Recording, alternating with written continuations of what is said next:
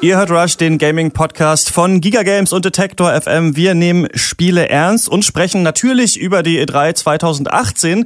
Denn äh, ich bin Christian Eichler von Detektor F M und sitze hier in Leipzig am Freitagmorgen um acht und spreche mit Stefan Otto von Giga Games ähm, in Los Angeles. Am äh, Donnerstagabend ist das ja jetzt noch immer. Ähm, gleich haben wir es elf, also es ist kurz vor elf ja. Uhr abends. Bin ein bisschen verwirrt. Jetzt, ja, ich, mit bin, ich bin hier mit meinem morgendlichen Kaffee und du bist wahrscheinlich völlig fertig ich vom bin, Messetag, oder? Ich bin, also ja, es ist ja nicht nur, ja, es ist nicht nur der Messetag, ich bin tatsächlich einfach ähm, von der ganzen Woche ziemlich fertig, weil die ja immer relativ früh beginnt und dann relativ lange geht und ähm, ja, jetzt versuche ich hier noch so ein bisschen wach zu sein, um unsere Folge aufzuzeichnen und dann freue ich mich aufs Bettchen, ganz ehrlich ja. gesagt. Das glaube ich. Wie lange seid ihr noch da? Tatsächlich noch äh, bis zum Samstag, genau. Mhm. Also wir haben den Freitag sozusagen, den, also wir hängen immer quasi einen Tag hinten dran, um noch eventuell äh, auf, auftretende irgendwie wichtige Dinge zu bearbeiten. Also sei es noch irgendwie einen Artikel zu schreiben oder nochmal zu gucken, dass all unsere Sachen, die wir aufgenommen haben, dass die nach Berlin geschickt werden, weil wir ähm, Videos zum Beispiel nicht hier in Los Angeles fertig produzieren, sondern die eben nach Berlin schicken. Oder wir haben ein Interview jetzt zum Beispiel mit Pete Heinz gemacht, der, ist der von Bethesda zu Fallout sechsundsiebzig oder Fallout sechsundsiebzig. Mhm. Ähm, das ist aber halt eine Audioaufzeichnung, die ist irgendwie dreißig Minuten lang und die wird auch nicht von uns nochmal ähm, hier bearbeitet, sondern die schicken wir quasi nach Los Angeles, dass dort schon so mal, sagen wir, Kerninformationen herausgenommen werden können und ähm, wir bearbeiten das dann selbst, aber erst nächste Woche quasi, genau. Wie, wie ist es vor Ort? Ähm, kannst du mir ein bisschen erklären, wie äh, das Witzige ist, wir haben überhaupt nicht miteinander kommuniziert, ne? Wir haben zweimal uns auf Telegram geschrieben, wann, wann wir aufnehmen wollen, aber ich weiß gar nichts von dem, ähm, was bei euch los ist. Ich habe natürlich jetzt die ganzen Pressekonferenzen angeschaut, äh, Trailer mir auch nochmals angeschaut, ein bisschen Infos zu den Spielen eingeholt und so weiter. Warst du in den ganzen großen Konferenzen? Saßt du drin? Ja, ich war in allen Pressekonferenzen, die äh, von den großen Publishern sind. Wo wir nicht dabei waren, ist ähm Die Devolver-Pressekonferenz, das ist äh, mhm. sozusagen von so einem naja, kleineren äh, Publisher, der Indie, Indie-Spiele macht, kleinere Spiele. Nintendo, das Nintendo Treehouse, weil das halt eben kein, also das findet halt nicht hier in Los Angeles statt. Ähm, und es gibt noch die P... die P C, Game- P C Gaming Show? Genau, die P C Gaming Show, genau, da waren wir auch nicht drin. Wir wollen so ein bisschen ja die, die verschiedenen P Ks durchgehen, wir können auf keinen Fall über alles sprechen. Interessant ist natürlich auch, was habt ihr gesehen, was habt ihr gespielt und so weiter. Ähm, was ist denn so dein, dein Vorfazit? Vielleicht ist das ja ganz anders von dem, was ich jetzt so von außen sehe. Wie ist so dein Gesamteindruck der Sachen, die vorgestellt wurden oder wie ist die E drei so für dich oder für euch? Kannst du das treffen? Ja, äh, ich glaube, ich habe in unserer Folge, wo wir über die Wünsche und Erwartungen oder Vorstellungen für zwanzig achtzehn sprechen, schon gesagt, dass ich ein bisschen Angst habe, dass das Jahr enttäuschend wird und dass die Messe, also die E drei Messe sozusagen auch nicht so, so gut wird, wie sie zwanzig siebzehn war.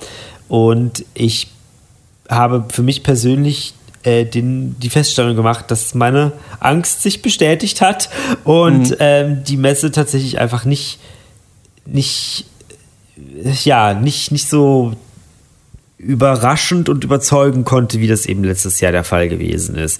Also sind sicherlich gute Spiele vorgestellt worden auf den einzelnen Pressekonferenzen, aber achtzig Prozent davon zum Beispiel wurden letztes Jahr schon vorgestellt oder wurden sogar das Jahr davor schon vorgestellt. Ähm, und es gab halt einfach keine keine super krasse Überraschung, ne? Also letztes Jahr zwanzig siebzehn hat Ubisoft irgendwie ausgepackt, dass Beyond Good and Evil zwei in der Mache ist und in diesem Jahr nicht. Also so, es gab halt einfach keine, keine so richtig krasse Überraschung. Dass es halt ein Elder Scrolls bei Bethesda angekündigt wird, das war irgendwie klar. Ähm, genauso wie das Starfield, nee, heißt das Starfield? Äh, ja, heißt genau, so. Doch, das Starfield, das Starfield, das war auch ziemlich klar, weil auch das war eigentlich letztes Jahr schon erwartet, dass das, dass das kommt. Ähm, und das haben sie halt jetzt sozusagen in diesem Jahr angekündigt, aber auch halt nur mit diesem kurzen Mini-Teaser. Und das sind also so Sachen, die halt ziemlich enttäuschend sind, nicht enttäuschend, aber die halt ein bisschen schade sind, dass es da halt so, so wenig von gab, sozusagen.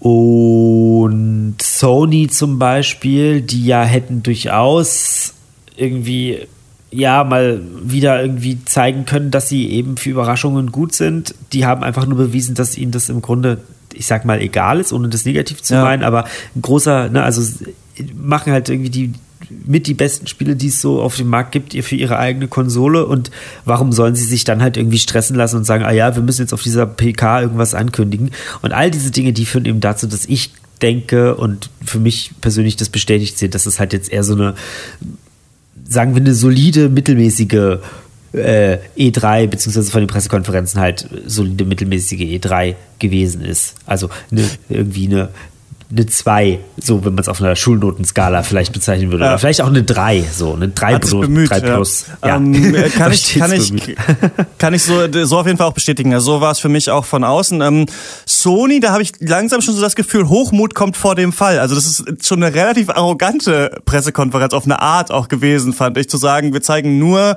quasi diese vier Spiele. Ähm, da kommen wir auch später noch zu, was ich da auch krass fand, dass ähm, es da für fast keins ein Release-Datum gibt, ne? Also ja. nicht mal gesagt wurde, irgendwie ähm, Death Stranding kommt zwanzig neunzehn oder Last of Us zwei kommt zwanzig neunzehn. Ich glaube, Tsushima hat auch kein Datum. Also, und wenn es kein, nicht mal das grobe Datum gibt, würde ich immer sagen, im Zweifel kommt es dann erst zwanzig zwanzig oder Death Stranding vielleicht zwanzig einundzwanzig oder so.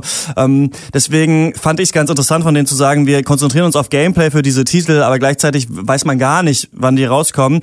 Und im Gegensatz dazu muss man ja sagen, hat Microsoft da echt die Bude gerockt. Da sind natürlich viele Sachen, die gar nicht von denen kommen, aber ich finde, dass die so Gaming als solches einfach geil repräsentiert haben auf ihrer Konferenz, und das hat super viel Bock gemacht, finde ich auch, aber ich muss auch sagen, es wurde schon auch vieles so angekündigt, weiß nicht, Devil May Cry fünf und sowas, was mich ein bisschen enttäuscht hat auf dieser Messe, dass ich so dachte, ja, ich weiß jetzt so, was wir spielen werden die nächsten fünf Jahre, aber so wirkliche Gameplay-Neuerungen oder was ganz Neues habe ich da irgendwie nicht gesehen. Also wir werden viel immer noch natürlich Leute abstechen, Leute abknallen, mit dem Auto irgendwo langfahren, und es ist auch alles cool, und es ist, macht wahrscheinlich auch noch Bock bei Teil fünf und Teil sechs, aber ich habe so ein bisschen das Gefühl gehabt, mir fehlt so dieser Moment, wo, weiß ich nicht, Half-Life zwei angekündigt wird und man auf einmal sieht, okay, man kann das Physiksystem verändern oder sowas. Es gab auch ein paar Sachen hier, aber ein bisschen dachte ich mir, okay, ist doch ein bisschen mau eigentlich. Es werden bestimmt alles einzeln ganz coole Spiele, aber an sich habe ich auch viele dieser Spiele schon mal so gesehen, nur eben mit schlechterer Grafik oder in einem anderen Setting oder so. Aber ähm, wir können ja mal so ein bisschen so ein bisschen durchgehen. Was mir noch so aufgefallen ist, ist, dass es so verschiedene Arten so von Reveals gibt, ne, hat man auch auf dieser Messe wieder gesehen. Also ich fand, das, das Niedrigste, was man machen kann, da sind wir eigentlich auch direkt bei der, bei der Pressekonferenz von Electronic Arts, ist so, jemanden zum Entwickler zu gehen und zu sagen, ja, ihr arbeitet doch an irgendwas. Und der niedrigste Reveal ist, der sagt, ja, stimmt, wir arbeiten an was, können aber noch nichts sagen. Und der zweitniedrigste ist halt, dass Respawn Entertainment ja bei Electronic Arts gesagt hat, wir arbeiten an Jedi The Fallen Order, und man wird einen Jedi spielen können. Und das ist für mich schon direkt der cringigste Moment dieser ganzen äh, Messe gewesen. Wie war das denn ähm, bei Electronic Arts? Weil die hat ja so ein bisschen, äh, war ja diese Moderatorin, die auch so ein bisschen das Publikum so einbezogen hat. Es wirkte sehr aufgesetzt auf mich. Und irgendwann hat auch einer gesagt, ja, und FIFA achtzehn ist jetzt umsonst, und keiner hat applaudiert. Wie war denn da so die Stimmung? ähm, du beschreibst das so schon ganz gut. so als, als äh, jemand, der das quasi nur so von außen betrachtet hat. Man muss halt dazu sagen, ähm, äh, dass es Situationen gab oder Umstände, die diese Stimmung auch noch ein bisschen verkompliziert haben. Denn ähm, auch unser Eins hat zum Beispiel, ich glaube, fast anderthalb Stunden in der prallen Sonne gewartet, um ähm, durch den Einlass zu kommen. Das mhm. ist halt einfach, also das ist halt ein Ergebnis von, das muss man so sagen, leider schlechter Organisation, die darin gemündet ist, dass es halt unterschiedliche Schlangen gab, wo du dich nach dem Nachnamen sortiert sozusagen anstellen durftest, und die Damen und Herren, die sozusagen die Badges verteilen sollten, ähm, wenn die halt den Namen oder das Badge nicht sofort gefunden haben, gesagt haben, man steht nicht auf der Liste. Also so ging das zum Beispiel auch Kollegen, ne, von anderen mhm. deutschen Medien, I G N und so, die waren halt genau direkt vor uns dran quasi, und denen wurde halt gesagt, ja, ihr steht aber nicht auf der Liste. Und die Kollegen dann so, ja, aber hä, wir sind I G N in Deutschland. Also wir gehören zu einer großen, äh, zu einer großen ja. Medienkette. Wir müssen I G N bei, schon mal gehört. Äh. Wir müssen bei Media mit drin sein. Und die Kollegen haben halt so gemeint, so nee, hier in dieser Liste oder beziehungsweise hier in unserer, äh, in unserer Kiste sind halt eben jetzt diese Badges nicht. Und du kommst halt ohne, mhm. das ist halt super kompliziert, also nicht kompliziert, sondern einfach ein bisschen nervig. Du kamst halt ohne dieses Badge. Also es gab quasi ein Armband, mit dem konntest du auf das Gelände, aber du brauchtest halt noch so ein, so ein Halsband sozusagen, mhm. ähm, mit dem du in die P K durftest, mit dem du in deine Interview durftest, mit dem du zu deinen Anspielterminen durftest. Und wenn du das nicht hattest, dann haben die dich halt nicht reingelassen. Und am Ende hat sich bei I G N zum Beispiel herausgestellt, dass die Kollegen das einfach nicht bei Media gesucht haben, sondern die haben halt einfach nur irgendwie in ihrer Kiste gesucht und das, das dort nicht gefunden. Aber es gab halt nochmal mhm. quasi eine andere Kiste, wo Media äh, mit drin war sozusagen. Und ähm, ja, wie gesagt, bei uns zum Beispiel hat das halt dazu geführt, also bei den Kollegen von Spieletipps und bei jetzt uns, ähm, mir von Giga Games, wir sind irgendwie zwei Minuten bevor die P K losging, sind wir quasi in das Zelt noch hineingestürmt. Und all diese Dinge haben halt eben bei E A dazu geführt, dass das Publikum sowieso schon sehr, okay, ja, okay, äh, äh, sagen wir mal so, gestresst war. Und ähm, ja, und dann halt einfach hat E A halt sozusagen einfach nur das gezeigt und auch nur das bestätigt, von dem klar war, dass es kommt. Also, dass es ein neues FIFA gibt, das war schon klar. Dass Battlefield fünf kommt, das war ja vorher schon klar. Wir hatten ja vorher schon Events, zu denen wir eingeladen wurden. Dass äh, ja. Call of Duty kommt, war klar. Anthem, dass das kommen wird, das war auch klar. Aber, und das ist halt das, was dann eben auch wieder so enttäuschend ist, zu dem Spiel zum Beispiel konnte man nichts anspielen. Also es, auch da ist einfach... Ach, konntet ihr nicht spielen? Okay. Nein, das ist auch wieder nur sowas, was halt, das wurde halt gezeigt und das wurde quasi vorgespielt mhm. in so einer Präsentation nochmal. Aber in dieser Präsentation wurde genau das gezeigt, was in der P K auch gezeigt wurde. Also das war so ein bisschen halt auch verschwendete Zeit und solche, also nicht verschwendete Zeit, sondern einfach so ja. Wiederholung. Und solche Dinge führen eben natürlich dann dazu, dass es halt alles ein bisschen frustrierend für die Anwesenden ja. ist. Leider. Klar, die großen, ja. also nee, eine kleine, eine kleine, eine kleine Ankündigung war äh, Unravel zwei, fand ich aber auch den ersten äh, Teil nicht so stark. Ähm, dann natürlich, genau das gerade angesprochen, Anthem wurde in einem längeren Segment vorgestellt und Battlefield fünf und vor allem erklärt, dass Battlefield auch jetzt einen äh, Battle Royale-Modus bekommt. ähm, kurz, kurz dazu, da habe ich ein bisschen Bock drauf so. Ich habe jetzt auch mit der äh, bisschen Fortnite auf Switch angefangen zu spielen, aber ich uh. bin da ja noch neu in dem Genre und ich habe aber, ähm, also ich kann mir Battlefield ganz gut vorstellen. Ich weiß noch nicht, ich glaube, ich weiß nicht, wie viele Spieler da noch auf einer Karte sind, fünfzig oder so. Das fände ich, glaube ich, ganz ganz interessant. Das habt ihr auch angespielt, oder? Aber nicht den, Back, nicht den genau, Battle Royale-Modus, ne? Ähm, Battlefield haben wir auch angespielt. Wir haben ähm, so eine Winterkarte angespielt, die in Norwegen äh, angesiedelt ist und haben quasi diesen mhm. Grand Operations-Modus gehabt. Das ist äh, ein Modus, ah, okay. der in, in drei Phasen kommt. Die erste Phase ist irgendwie, das eine Team ist quasi bereits auf der Karte und das andere Team wird sozusagen per Flugzeug auf dieser Karte abgesetzt und du musst dich dann da irgendwie durchkämpfen und musst äh, Punkte einnehmen. Dann, wenn dieser Modus sozusagen durch ist, äh, werden da irgendwie die Verluste zusammengezählt und äh, je nachdem, wie gut du halt als in, in, in wie sagt man, in, in, wie, in, war so, in, war so, oh Gott, in, ich kann nicht denken, wie heißt das denn, in, wenn man jemanden, also wenn man in... Invadieren, glaube ich, aber das ist, kann man, glaube ich, nicht sagen. Ne? Also, das die ist Inva- in, Inva- Invasoren, heißt das so? Invasoren? Eindringlinge. Eindringlinge. Dankeschön, Eindringlinge. ähm, ja, es kommt halt auch, ne? Man muss die ganze Sache irgendwie auf Englisch reden und jetzt plötzlich irgendwie so ein... Äh, kann ich mir gut yeah. vorstellen, ja. Also, es wird sich um elf ein Podcast auf Deutsch aufnehmen. Wenn man, also, wenn man halt quasi zu den Eindringlingen gehört, dann, und, dann wird das sozusagen zusammengezählt. Je nachdem, wie gut man dann war, dann hat man halt in der nächsten Runde ähm, Vorteile, weil man eben äh, Panzer schon hat und äh, mit denen quasi auf der Karte weiter vordringt. Und in der dritten Runde, ich, man könnte auch sagen Deathmatch, beziehungsweise glaube ich halt auch so ein bisschen irgendwie Battle Royale. Also der Letzte, der halt steht, hat halt gewonnen. Aber das war nicht, also es ist nicht ganz Battle Royale, aber es hat glaube ich so ein bisschen so diese, äh, diese An- Anklänge und das war schon ähm, ziemlich cool. Es ist halt, dieses Grand Operations ist halt insofern auch ziemlich interessant, weil es halt eben diese drei Runden sind und die sind es halt immer.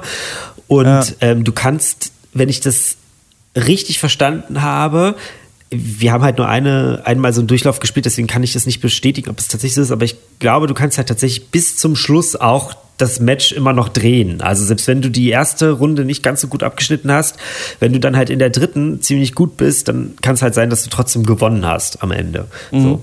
Aber cool. das äh, muss man sich da, glaube ich, nochmal in Ruhe ja. äh, ähm, angucken, weil wir ja immer nur so relativ wenig Zeit haben, die Sachen wirklich zu spielen. Ja, klingt auf jeden Fall ganz spannend.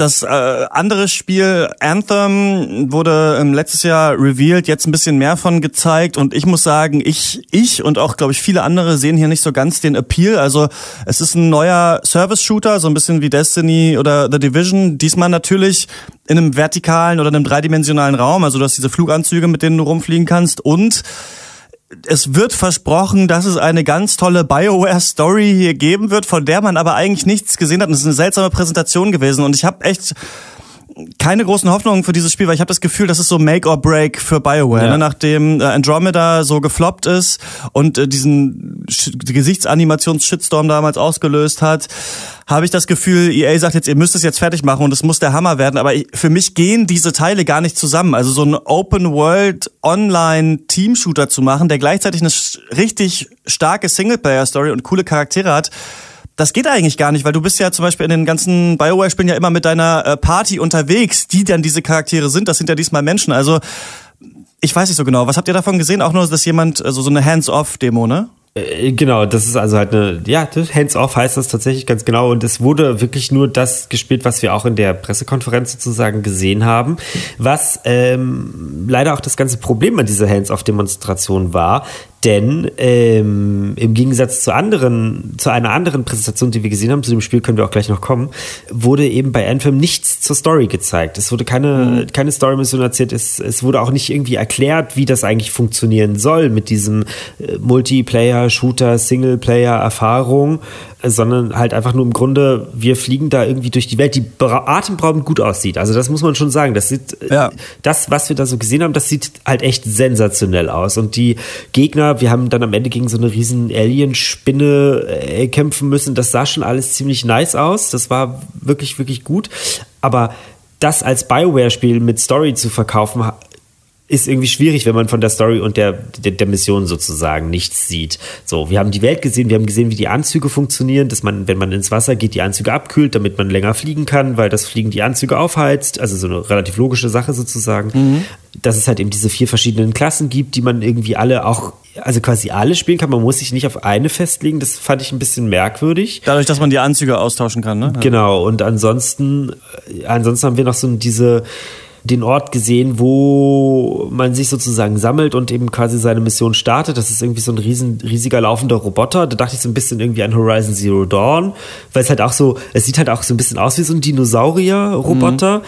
Und ja, also so nahtloser Übergang vom ich fliege irgendwie oben durch die Welt, tauche in das Wasser ein und schwimme dann und tauche wieder auf und bin in der Höhle drin. Also das sah alles schon gut und fein und schön aus, aber ja, Inhalt war da eigentlich keiner. Ja, und das ist, weil wir auch in einer Zeit jetzt äh, leben, in der das auch nicht mehr reicht. Also, dass das Spiel einfach Hammer aussieht, weil da gibt es äh, auf dem Grabbeltisch für fünf Euro kannst du auch irgendwelche Open-World-Adventures kaufen, die super aussehen. Natürlich nicht so gut wie Anthem jetzt neu, aber man merkt schon so ein bisschen, die Spieler wollen ein bisschen mehr. Ähm, gehen wir mal weiter zu Microsoft. Die haben ja ein Spielefeuerwerk da abgebrannt. Viel natürlich von Third-Party-Developern. Ähm, kannst du noch mal an sich sagen, wie war so die Stimmung da? Im Raum, was fand ich geil, oder? Es wirkt ja, auf jeden Fall super. Ja, die Stimmung in, bei Microsoft ist insofern immer geil, als dass äh, wir ja hier in den U S A sind, Microsoft ein amerikanisches Unternehmen ist und ähm, die natürlich ihre Fans haben und die auch bei dieser P K sind. Also es gibt auch von Microsoft immer das sogenannte Fanfest und die kommen von diesem Fanfest, kommen die Fans quasi immer auch zu der P K. Das sind immer die, die meistens ganz vorne mitsitzen. Die hatten dieses Mal so ein weißes T-Shirt an mit schwarzer Schrift drauf und das sind dann die, die so ordentlich für Stimmung sorgen. Aber bei uns so, wenn wir weiter hinten sitzen, da wo die Medien alle so sitzen, auch gerade so die, die aus dem asiatischen Raum zum Beispiel oder eben die Europäer, also die Europäer sind offensichtlich sowieso eher so die, das alles versuchen so ein bisschen neutraler zu betrachten und halt nicht, nicht bei jedem negativ ausgedrückt bei jedem x-beliebigen Titel irgendwie Standing Ovations verteilen, ja. sondern sich das halt angucken. So wie richtige Journalisten quasi. Ja, ja, das ist so ein bisschen, das ist genau der Punkt, so wie man das halt als Journalist eigentlich, also nicht macht, aber ne, ist halt auch irgendwie unsere Aufgabe, die Sachen eher so ein bisschen neutral oder mit einem gewissen Abstand zu betrachten und dann nicht irgendwie uns in, äh, in, in Fangesänge äh, auszuleben. Ja, ansonsten die Stimmung ist dann natürlich auf jeden Fall immer sehr, sehr gut. Es war allerdings für mich persönlich im Vergleich zum letzten Jahr gab es quasi keinen Unterschied. Und zwar Mhm. Sowohl positiv als auch negativ. Also es war keine Steigerung, es war aber auch keine Verschlechterung. Aber Microsoft wirft halt immer irgendwie mit Superlativen um sich, kündigt irgendwie, oder das ist halt auch so witzig, sie haben jetzt gesagt, ja, wir kündigen hier, ich weiß nicht, über fünfzig Titel an und dü, dü, dü, dü, ja. dü. Das sind am Ende halt aber irgendwie achtundvierzig Third-Party-Titel, die nicht exklusiv ja. kommen, die vielleicht zeitexklusiv. Das waren vielleicht Weltpremieren der Ankündigungen, aber die Titel, also sowas wie Cyberpunk zum Beispiel, die erscheinen nicht zuerst auf der Xbox, sondern die erscheinen entweder auf allen Konsolen gleichzeitig oder sehr viele Titel erscheinen ja, also große Titel erscheinen ja dann eher noch sogar eher auf der PlayStation als auf der Xbox. Und so Sachen mhm. wie Ori and the Will of Wisps, was wir zum Beispiel auch spielen konnten, sehr süßes Spiel, aber mehr muss man da, glaube ich, auch nicht dazu sagen. Ähm, es ist wunderschön, finde ich. Ich habe ja, ich habe es ja nicht gespielt, ähm, den ersten Teil, und ähm, habe mir bei dieser P K so ein bisschen gedacht, Mist, vielleicht sollte ich mir doch eine X- Xbox mal kaufen irgendwann. Also das, das wollte ich nur sagen. Es sieht aus, als hätte man den Detailgrad von Rayman Legends irgendwie nochmal zehnmal hochgedreht. Also ja, es ist, also es ist beeindruckend wirklich, schön. Es sieht, ja. es sieht sehr, sehr schön aus. Es ist, eine, ist auch eine, ich glaube, eine sehr süße Story, also nicht süß, eine sehr gute Geschichte, die da irgendwie so mit dahinter steht, und die, die Fähigkeiten, die man da hat, das ist schon auch irgendwie ganz ganz nett als dieses, was ist das eigentlich? Ich weiß gar nicht, Käfer, Alien, Vogel, Tier, Leucht, Fledermaus, Ratte, Leucht, keine Ahnung, ja. Leuchtwesen. Also es kann ja auch, es kann ja auch so unterschiedliche Sachen, aber das Spiel wurde letztes Jahr bereits angekündigt. Es ist nicht so, ja. dass das in diesem Jahr erstmals angekündigt wurde, wie Microsoft. Und es kommt erst im nächsten Jahr raus, ne? Genau, wie Microsoft es gerne verkaufen möchte, sondern es wurde letztes Jahr bereits angekündigt. Und das ist halt so, ja, puh. Hm. Und ja, das auf jeden Fall. Das kann man, glaube ich, zu, bei den beiden P Ks sagen. Ne? Sony hat sich dann halt auf ein paar Sachen konzentriert und nichts Neues gezeigt. Und Microsoft hat halt viel Neues gezeigt, aber vieles, was halt auch nicht originär von denen ist, auf jeden Fall. Ich sehe Microsoft-Pressekonferenz schon fast so wie einfach die Pressekonferenz von Konsolen an sich, so wirkt ja. es eigentlich so. Ja, ne? Und das ist eigentlich, das ist ja aber eigentlich total fatal, ne? Also das ist auch immer so eine Feststellung, die wir nach der Pressekonferenz haben. Okay, das war jetzt eigentlich so, also geil, dass da so ein Haufen Spiele angekündigt wurden, und ja, äh, Devil May Cry und ein Cyberpunk, endlich ein erster Trailer, dazu gab es auch Gameplay und so. Äh, das ist die bessere Präsentation, die ich vorhin schon angeteased habe. Ähm, großartig, großartig, aber im Grunde ist es halt eine, eine Präsentation von Spielen, die für alle Konsolen und für den P C herauskommen und nicht für Microsoft. Und das ist halt für die Marke Microsoft ja eigentlich fatal, weil eben keiner mit diesen Spielen verbindet, dass es bei Microsoft oder bei der Xbox gezeigt wurde, sondern dass diese tollen Spiele kommen. Ja, also, das stimmt ja. auf jeden Fall. Ähm, geil, dass ihr die Cyberpunk-Demo gesehen habt. Lasst da gleich zu kommen, vorher ein paar andere Sachen abfrühstücken.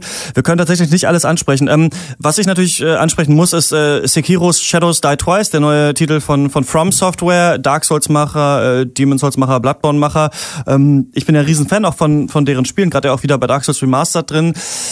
Ähm, hat mich natürlich nicht überrascht, dass die jetzt nochmal was anderes machen, aber ich finde, andere Entwickler können sich ein gutes Beispiel eigentlich an From Software nehmen, weil die, so wie auch die Leute, die Halo machen oder so, schon natürlich immer so ein bisschen das gleiche Spiel machen, aber schon mit einem anderen Twist, der drin ist. Und diesmal gibt es eben, spielt es ja auch in so einer, ähm, auch im feudalen Japan, und es scheint auch sich auf so vertikales Kämpfen auszudehnen. Also man hat ja. einen Grappling-Hook, kann sich dadurch durch das Level bewegen. Da weiß man, vielleicht weiß ich, ob ihr die Demo gesehen habt, ja. wisst ihr vielleicht noch ein bisschen mehr. Dann, ähm, was ich da bis jetzt verstanden habe, ist, dass man wahrscheinlich wirklich parieren muss. Also man ja. kann nicht das Schild hochnehmen, sondern muss tatsächlich getimed blocken und ja. kann zweimal sterben äh, oder mehrfach und dann wieder auferstehen. Und das ist halt was, finde ich total cool. Hat mich jetzt nicht so, nachdem ich schon fünf Spiele von denen gespielt habe, die so ähnlich sind, jetzt mega umgehauen, aber ich werde es auf jeden Fall spielen und das ist richtig geil. Und ich denke mal, es kommt nächstes Jahr im März, weil da immer die From Software Spiele yeah. kommen. Also das war so ein, das war für mich eigentlich, wie man ein Reveal richtig macht. Wir machen, Tra- das ist der erste richtige Trailer. Es gab ja so einen Teaser mal, der eine Minute lang war, aber das ist der erste richtige Trailer. Da ist Gameplay drin. Ihr könnt euch vorstellen, was es ist. Ihr kennt uns und das Spiel kommt nächstes Jahr im Frühjahr. Das fand ich eigentlich echt ähm, cool. Habt ihr diese längere Gameplay-Demo gesehen? Ja, haben wir. Äh, geht, ähm, halt auch, ähm, auch wieder ein Hands-Off ähm, gespielt von den, von den From Software Leuten. Und alles, was du jetzt gesagt hast, trifft zu. Also es ist, äh, die Level sind auf jeden Fall vertikaler. Äh, man kann vielleicht noch ein bisschen was zu den Gegnern sagen. Die, ähm, es gibt zum Beispiel eine riesige, eine Monsterschlange. Wer ähm, God of War gespielt hat, der kann äh, sich vorstellen, wie groß diese Schlange ist. Mhm. Die wohl auch, das war jetzt bei uns in der Demo nicht der Fall, aber die wohl im fertigen Spiel wohl auch tatsächlich ein Gegner sein wird. Und Die Frage ist, wie man damit umgeht. ja, ähm, dafür sind eben diese vertikal, also ist der der vertikale Aufbau der Level halt äh, unabdingbar tatsächlich. Wie wie funktioniert denn dieser? Also ist es so wie bei Batman, dass dass dann etwas blinkt und dann drücke ich einen Knopf und dann macht er automatisch sein Seil und fliegt da hoch, weil ich werde ja dann nicht überall hochklettern können wahrscheinlich, oder? In dem, was wir gesehen haben, hat tatsächlich nichts geblinkt. Aber du kannst natürlich nicht überall einfach dich hochangeln, sondern das sind halt schon hervorgehobene Stellen. Also zum Beispiel Äste oder an, an Häusern eben. Ja, so wie man das halt auch, keine Ahnung, von Horizon kennt, von äh, Uncharted kennt, von God of War kennt. Da sind ja so die Sachen, wo du hochklettern kannst, die sind immer irgendwie farblich unterlegt. Gelb oder mhm. weiß bei Tomb Raider. Und so ist das halt dort auch, nur nicht ganz so farbintensiv. Also es ist sehr gut in die, wie gesagt, bei dem, was wir gesehen haben, auch nur, glaube ich, ein Alpha-Build gewesen, ist also noch längst nicht fertig, kann sich alles nochmal ändern, aber dezent so hervorgehoben, dass man es eben erkennen kann, aber man muss schon genau hingucken. Und es gibt okay. halt auch, es gibt halt unterschiedliche Wege, ne? Also man spielt halt eben diesen Shinobi sozusagen, der einen jungen Lord, haben sie immer gesagt, äh, beschützt hat. Dieser Lord wurde entführt und bei dieser Entführung hat der Shinobi seinen Arm verloren, der dann eben durch diesen, durch diese ähm, Shinobi-Prothese ausgetauscht wurde, die jetzt eben sozusagen dieser Haken ist. Aber es ist halt eben nicht nur ein Haken. Man kann damit zum Beispiel auch Schuriken weg, ähm, also werfen.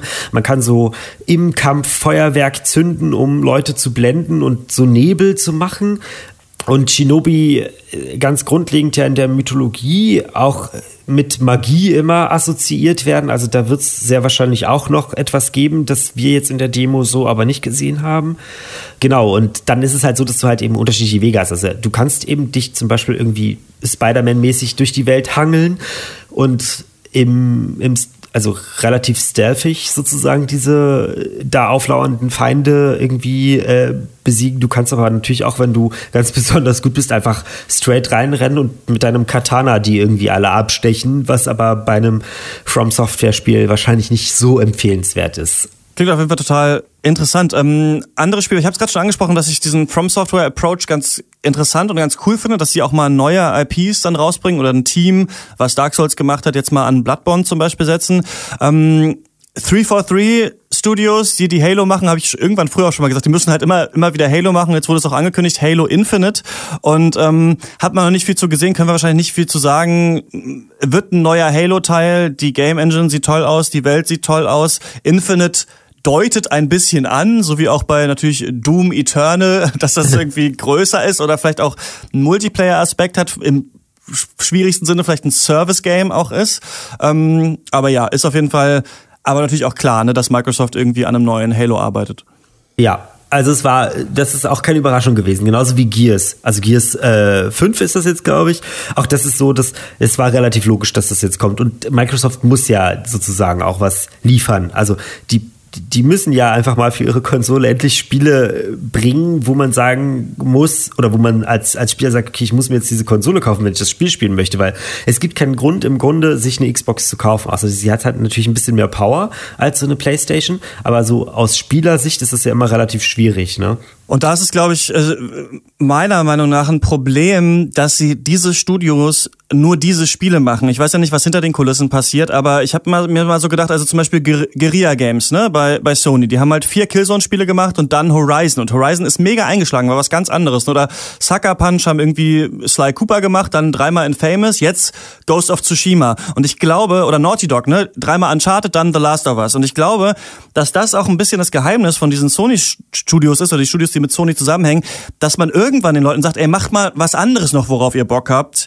Und diese Spiele sind eigentlich dann immer richtig geil gewesen, ne? Oder wirklich auch ganz besondere Spiele. Und das, das ist, glaube ich, das, wenn ich das so sagen kann, dass ich denke, dass Microsoft ein bisschen verschlafen hat bei der Xbox One, zu sagen, okay, macht jetzt mal nicht Gears of War vier, sondern macht mal was anderes. Und das wird dann so der Xbox One-Titel, den auch alle mit der Konsole verbinden. Denn yeah. bis jetzt ist es die halt, die Xbox One-Titel sind halt Gears of War vier und Halo fünf. Und da kann man sich auch nicht, weiß man, dass sie ungefähr anders waren als die Spiele davor, aber doch alle sehr ähnlich. Und ich glaube, das ist so ein Weg, ähm, den die leider nicht gehen. Aber sie, aber das können, da können wir jetzt überleiten. Microsoft hat ja, was auch ein so ein weirder Move für eine Konferenz ist, gesagt, ja, wir haben ganz viele Entwickler gekauft und ja, ja auch die von dir sehr geliebten äh, Ninja Theory, die ja Hellblade ja. zum Beispiel gemacht haben, aber auch, aber auch D M C. Was sagst du denn dazu?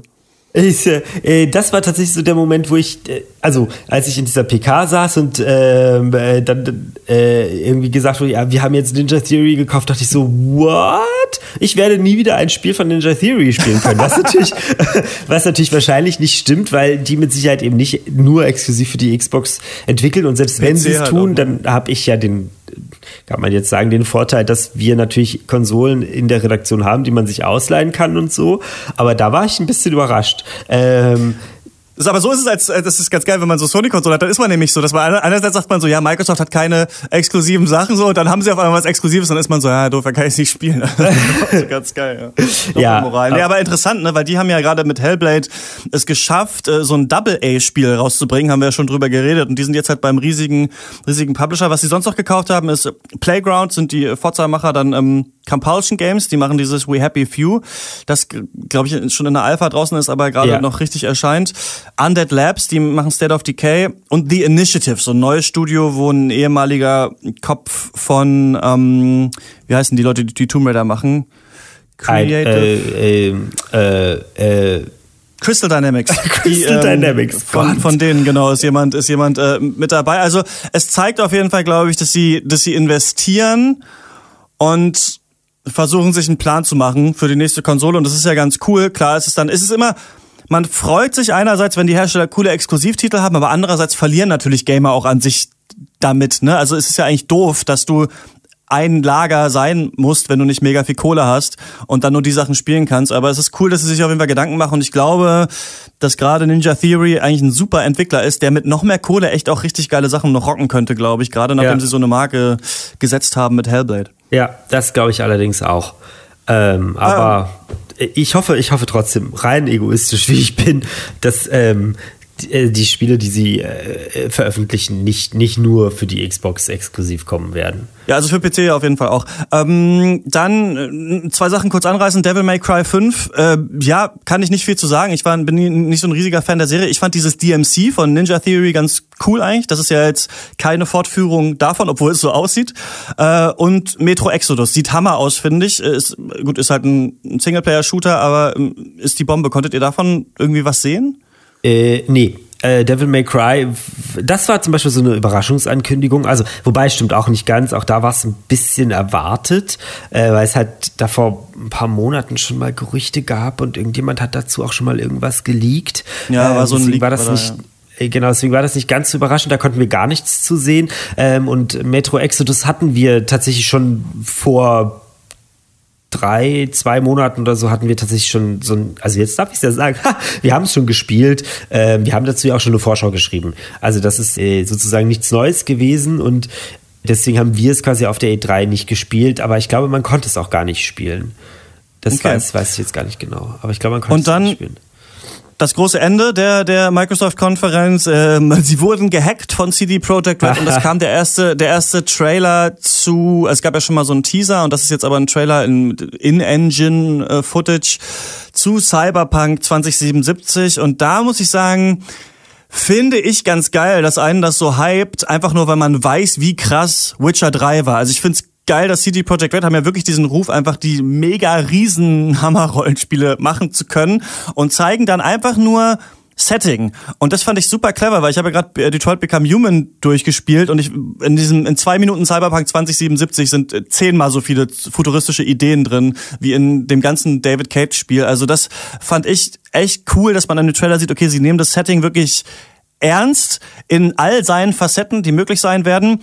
Und hab ja jetzt natürlich gehört, dass es diese, diese Gameplay-Demo gab, fünfundvierzig Minuten, die ihr gesehen habt. Erzähl mir was. Ja, wir waren tatsächlich sogar, es ist leider aufgrund der Zeitverschiebung und aufgrund der Tatsache, dass unser Videomaterial nicht ganz so schnell nach Berlin äh, gewandert ist, wie wir uns das gerne gewünscht hätten, ähm, hat es bei uns mit dem Video ein bisschen gedauert. Aber wir waren tatsächlich in der allerersten Gruppe sogar mit dabei. Krass. Also wir waren an dem Dienstag ähm, die allererste Gruppe, die sich äh, das Spiel angeguckt hat. Und es war, genau so muss, äh, genau so muss, wenn man schon nicht selbst spielen darf, dann halt zumindest eine Hands-off-Demonstration sein. Denn gesehen haben wir eine Nebenquest. Das ist, also wir haben nicht Hauptstory oder sonst irgendwas gespielt, sondern wir haben fast eine Stunde lang nur Nebenquest gesehen, was halt auch schon wieder für C D Projekt Red und eben die, die Größe dieses Spiels spricht.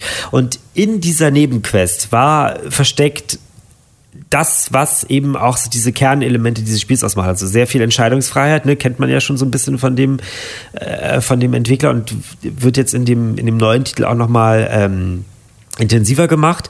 Gunplay, also, also Kämpfe, Kämpfe und Welt. Und zwar erkundet zu Fuß und in Fahrzeugen. Wie ist diese, wie ist die, wie sie, äh, man, also ich stelle mir jetzt eine Open World vor, wenn man mit dem Auto durchfahren kann, muss sie ja riesig sein, aber kann man auch in die ganzen Gebäude rein? Das muss ja auch sau vertikal sein, darauf habe ich ja auch total ja, Bock eigentlich. Also ich weiß nicht, natürlich nicht, ob man in alle Gebäude rein kann, aber tatsächlich ist es so, dass äh, unsere Demo damit begann, dass wir schon in einem Gebäude drin waren, dort einen, äh, einen augmentierten oder einen, ja, so einen Cyber- verbesserten Menschen äh, gefunden und quasi gerettet haben und dann drei Tage später in unserem eigenen Apartment aufgewacht sind. Und dieses Apartment liegt in so einem Apartmentgebäude, riesengroßer Komplex, äh, in der, ich weiß nicht wievielten Etage. Und du konntest durch dieses gesamte Gebäude gehen, ohne einen einzigen Ladebildschirm. Wir sind dann mit dem Fahrstuhl nach unten gefahren und du konntest ohne einen Ladebildschirm aus diesem Gebäude herausgehen, in die Stadt hineinlaufen. Und äh, wir sind, also im Grunde gab es nicht einmal einen einzigen Ladebildschirm, sondern es war wirklich komplett zusammenhängend alles und offensichtlich auch komplett, komplett offen. Und allein das Gebäude, in dem unser Apartment ist, ist halt riesig groß. Da sind mehrere unterschiedliche Apartments drin. Da gibt es irgendwelche Läden, wo du deine Waffen kaufen kannst. Dann irgendwie drei Häuser weiter war so ein Ripper Dog, nennen die sich. Das sind halt die, die äh, diese die Cyberware sozusagen äh, verkaufen und an dich, in dich hineinbauen. Und das alles, also man merkt halt, ne, dass ich das, ich kann das gar nicht so richtig in Worte fassen, weil das halt wirklich so eine, eine faszinierende und zusammen, also eine faszinierende Sache ist, weil das alles so groß und zusammenhängend ist. Und die Level sind extrem vertikal. Also, wenn ich das richtig verstanden habe, kann man in jedes Gebäude rein, aber konnten wir aus der Demo natürlich nicht erkennen. Ähm, ja. Auf jeden Fall kannst du wohl die in sechs Distrikte unterteilte Stadt in einem, also du könntest in deinem Apartment starten und du könntest durch alle Distrikte durch, ohne einen einzigen Ladebildschirm. Und das ist halt schon mehr als beeindruckend, weil das halt einfach bedeutet, dass es, glaube ich, das größte Spiel ist, das man je, je irgendwie gesehen hat. Ich finde es halt so geil, weil man sich, ich habe mir das immer schon gedacht, dass es halt total geil wäre, sowas wie G T A in so einer fünfte Elementwelt oder sowas zu haben. Ja. Und dieses Versprechen machen sie jetzt, dass es sowas geben wird. Ähm, es ist ein reines First-Person-Spiel, ne? Das war ja auch so eine Überraschung. Ähm, man spielt es aus der Ego-Sicht, ne? Ja, es sei denn, man fährt Auto. Dann kann man, äh, dann kann man auch in die Third-Person wechseln, aber ansonsten spielst du tatsächlich komplett in der First-Person.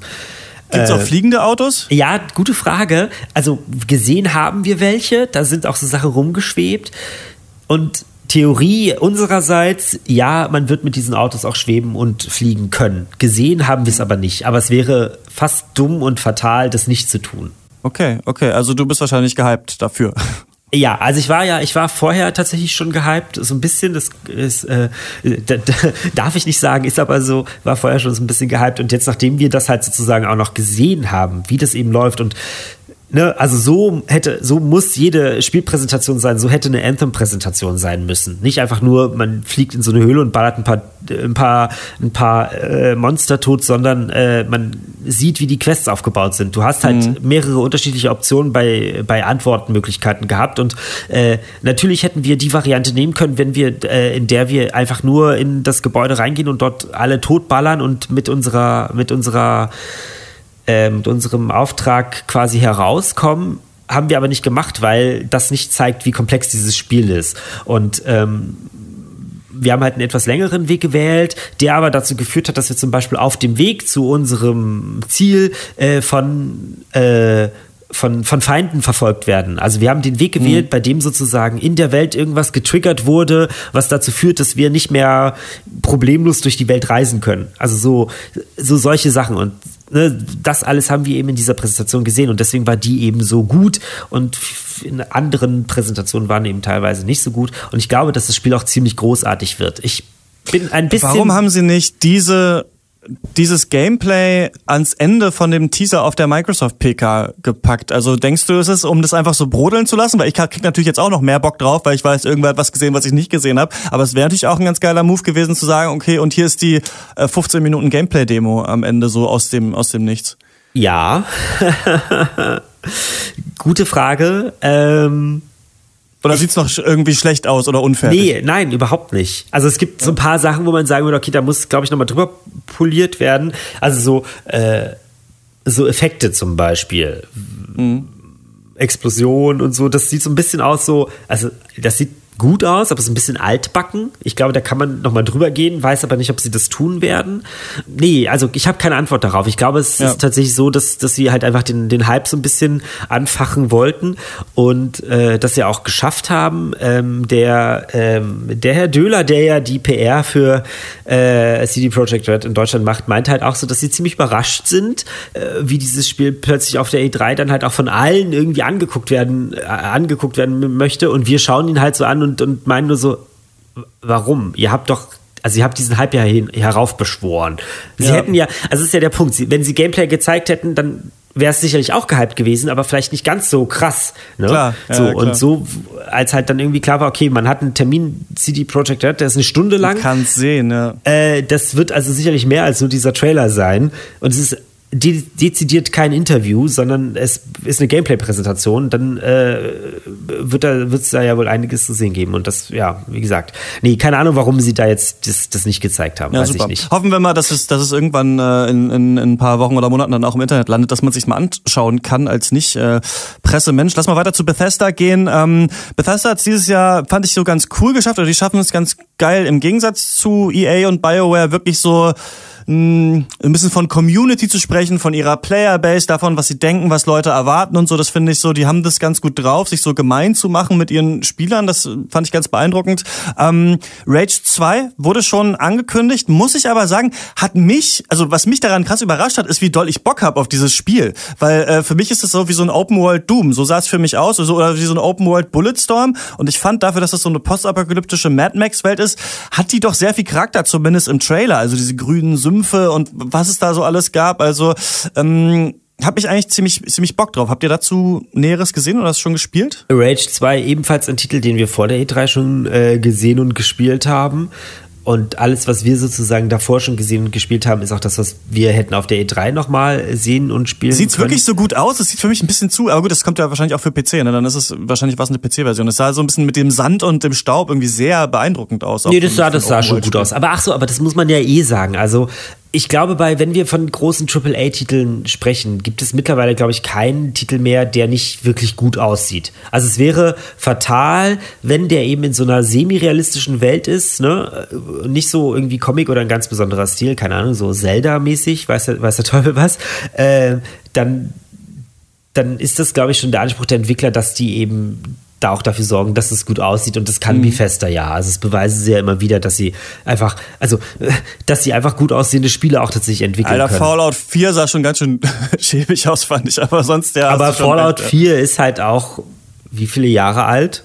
Ich fand schon damals auch ein bisschen, aber ich weiß, was du meinst, klar, auf jeden Fall Wolfenstein und so weiter, auf jeden. Genau, ähm, also deswegen, ja, also es sieht, sieht gut aus und äh, spielt sich, glaube ich, auch ganz gut. Also es ist unterhaltsam. So, es ist, ist okay, glaube ich, cool. nicht so das, äh, der, der storygetriebene Shooter. Genau. Nee, glaube ich auch nicht, aber es sah irgendwie unerwartet spaßig aus ja. äh, für mich. Ähm, Doom Eternal wurde angekündigt, zweiter Teil von Doom, klar, kommt raus. Wolfenstein Youngblood fand ich ganz cool, wir haben ja schon oft über Frauen in Games geredet, witzig, dass man jetzt äh, B J Blazkowicz's Töchter spielt, man weiß auch noch gar nichts dazu, deswegen würde ich sagen, äh, Elder Scrolls Blades kommt, habt ihr das gesehen, dieses Handy Elder Scrolls? Ja, ne, das ist auch schon wird ja. auch gezeigt, ne? Ja, das haben wir auch ganz kurz gesehen. Ja, also es ist halt, natürlich wird es als Elder Scrolls angekündigt, aber es ist natürlich kein... Also man darf da jetzt nicht, nicht erwarten, dass das irgendwie ein mega krass vollgepacktes Elder Scrolls ist. Ich glaube, ja. das ist so für, für, für zwischen, zwischendurch und, und so nebenbei. Und ja, wie sie das ja auch erklärt haben, irgendwie in einem Meeting, dann halt im Porträtmodus sozusagen das irgendwie ja, zu spielen. Äh, das, das ist schon ganz cool. Ähm, aber genauso wie eben Fallout Shelter damals auch kein richtiges Fallout war, ist halt eben die Elder Scrolls äh, ja. Blades sozusagen auch kein richtiges Elder Scrolls. Sie haben sich gut präsentiert. So, sie haben gut gesagt, guck mal, das kommt jetzt nochmal fürs Handy und Shelter kommt für die Switch und sowas. Ich fand, sie hatten das ganz gut raus, so ja. immer mal wieder dann noch, noch was Neues zu droppen. Ähm, Starfield, haben sie gesagt, ist ihr nächstes großes äh, Next Gen, haben sie gesagt, ja. ähm, Rollenspiel, also wahrscheinlich dann erst für die nächste Kon- Konsolengeneration. Ja. Dann gab es einen ganz kurzen Flug über einen Teil von Tamriel, wir wissen nicht genau was, und Elder Scrolls sechs stand da. Brauchen wir eigentlich nicht so viel drüber reden, klar, die haben, ich glaube... Die haben das nochmal reingepackt, damit die Leute wissen, okay, ihr kriegt nicht nur ein neues Online-Fallout von uns, sondern noch ein paar andere Sachen. Das ist ja eigentlich untypisch von Bethesda, so weite Sachen in der Zukunft anzukündigen.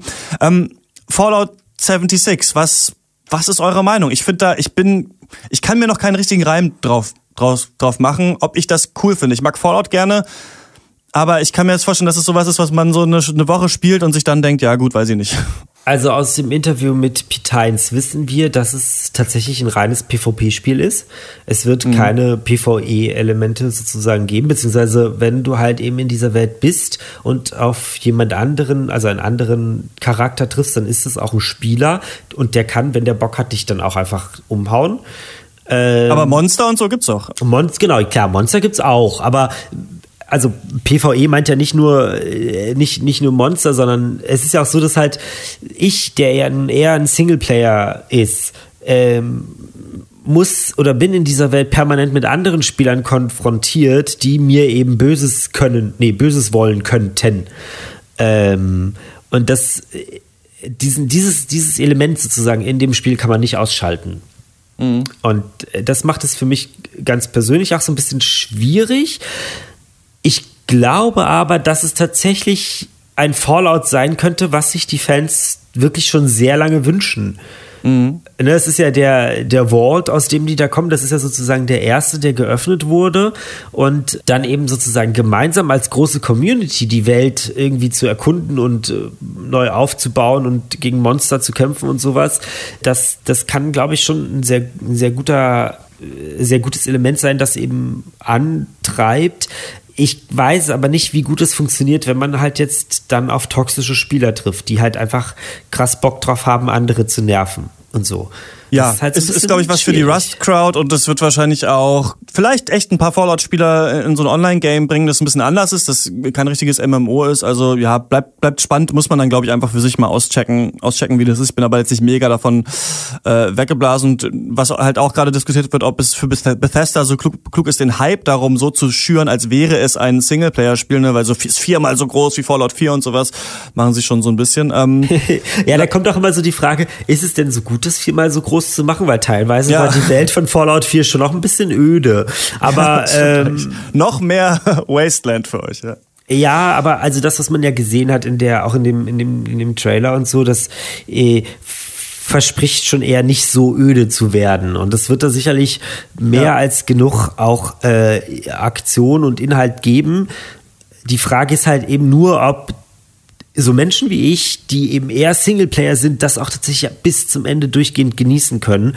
Oder ob die nicht irgendwann sagen, boah, nee, ey, ich bin jetzt hier irgendwie den vierten Tag in Folge von irgendjemandem umgeknallt worden, weil ich mich einfach nicht, ja. weil ich einfach kein guter PvP-Spieler bin. Das kann ja sein, ja. ne? Also wenn man das einfach ich weiß nicht... Genau, bei mir wird's auch so, ja, so gespielt, da kommen irgendwie so, so eine Gruppe aus so vier Raidern und machen alles von mir kaputt und dann deinstalliert. Ciao, ja. ja. Ähm, wobei der... Wobei, Ganz, da muss ich noch, Pete Hines hat halt in dem Interview uns gegenüber schon auch gesagt und äh, mehrfach bestätigt, dass sie versuchen, Elemente zu finden oder dass sie Elemente haben werden, die eigentlich genau sowas verhindern sollen. Nur was das genau ist, das weiß natürlich noch keiner.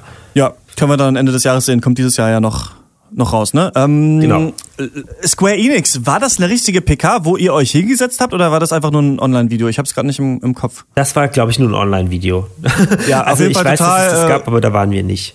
Ja, war mega unbeeindruckend auch, was die, also die haben eigentlich fast, gut, die haben natürlich ein paar Sachen auch schon bei anderen Leuten gezeigt. Die wichtigsten Sachen, Kingdom Hearts drei, hat man, glaube ich, auf jeder Pressekonferenz irgendwie zehn Minuten von gesehen. Ja. Ich bin...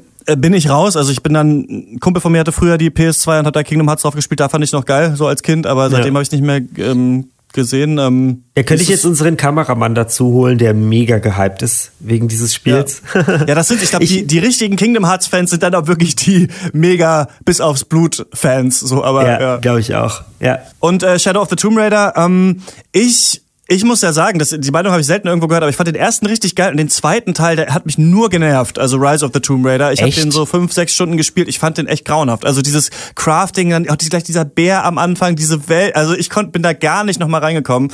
Ähm, dritter Teil, more of the same so ein bisschen, oder? Ich habe gerade nee, gehört, dass sie in so einer ja. Pressekonferenz äh, g- gesagt haben, das fand ich ganz interessant, dass sie sich wirklich ein bisschen mit dem Konzept von kultureller Aneignung und diesem die Schätze bei Indigenen stehlen beschäftigen wollen, was ich super geil finde, weil ich habe ja mal Ethnologie studiert und wollte mich immer schon mal mit dem Thema beschäftigen von Kolonialismus und Videospielen, also vielleicht kann man da so leichten Fokus drauflegen, wenn es rauskommt, aber an sich ist es einfach... Ähm, neue Welt, mehr, Tem- mehr Tombs, erzähl mal was. Also hatten wir auch schon, ähm, da war ich ja selbst bei dem Event irgendwie im, wann war das? März, glaube ich.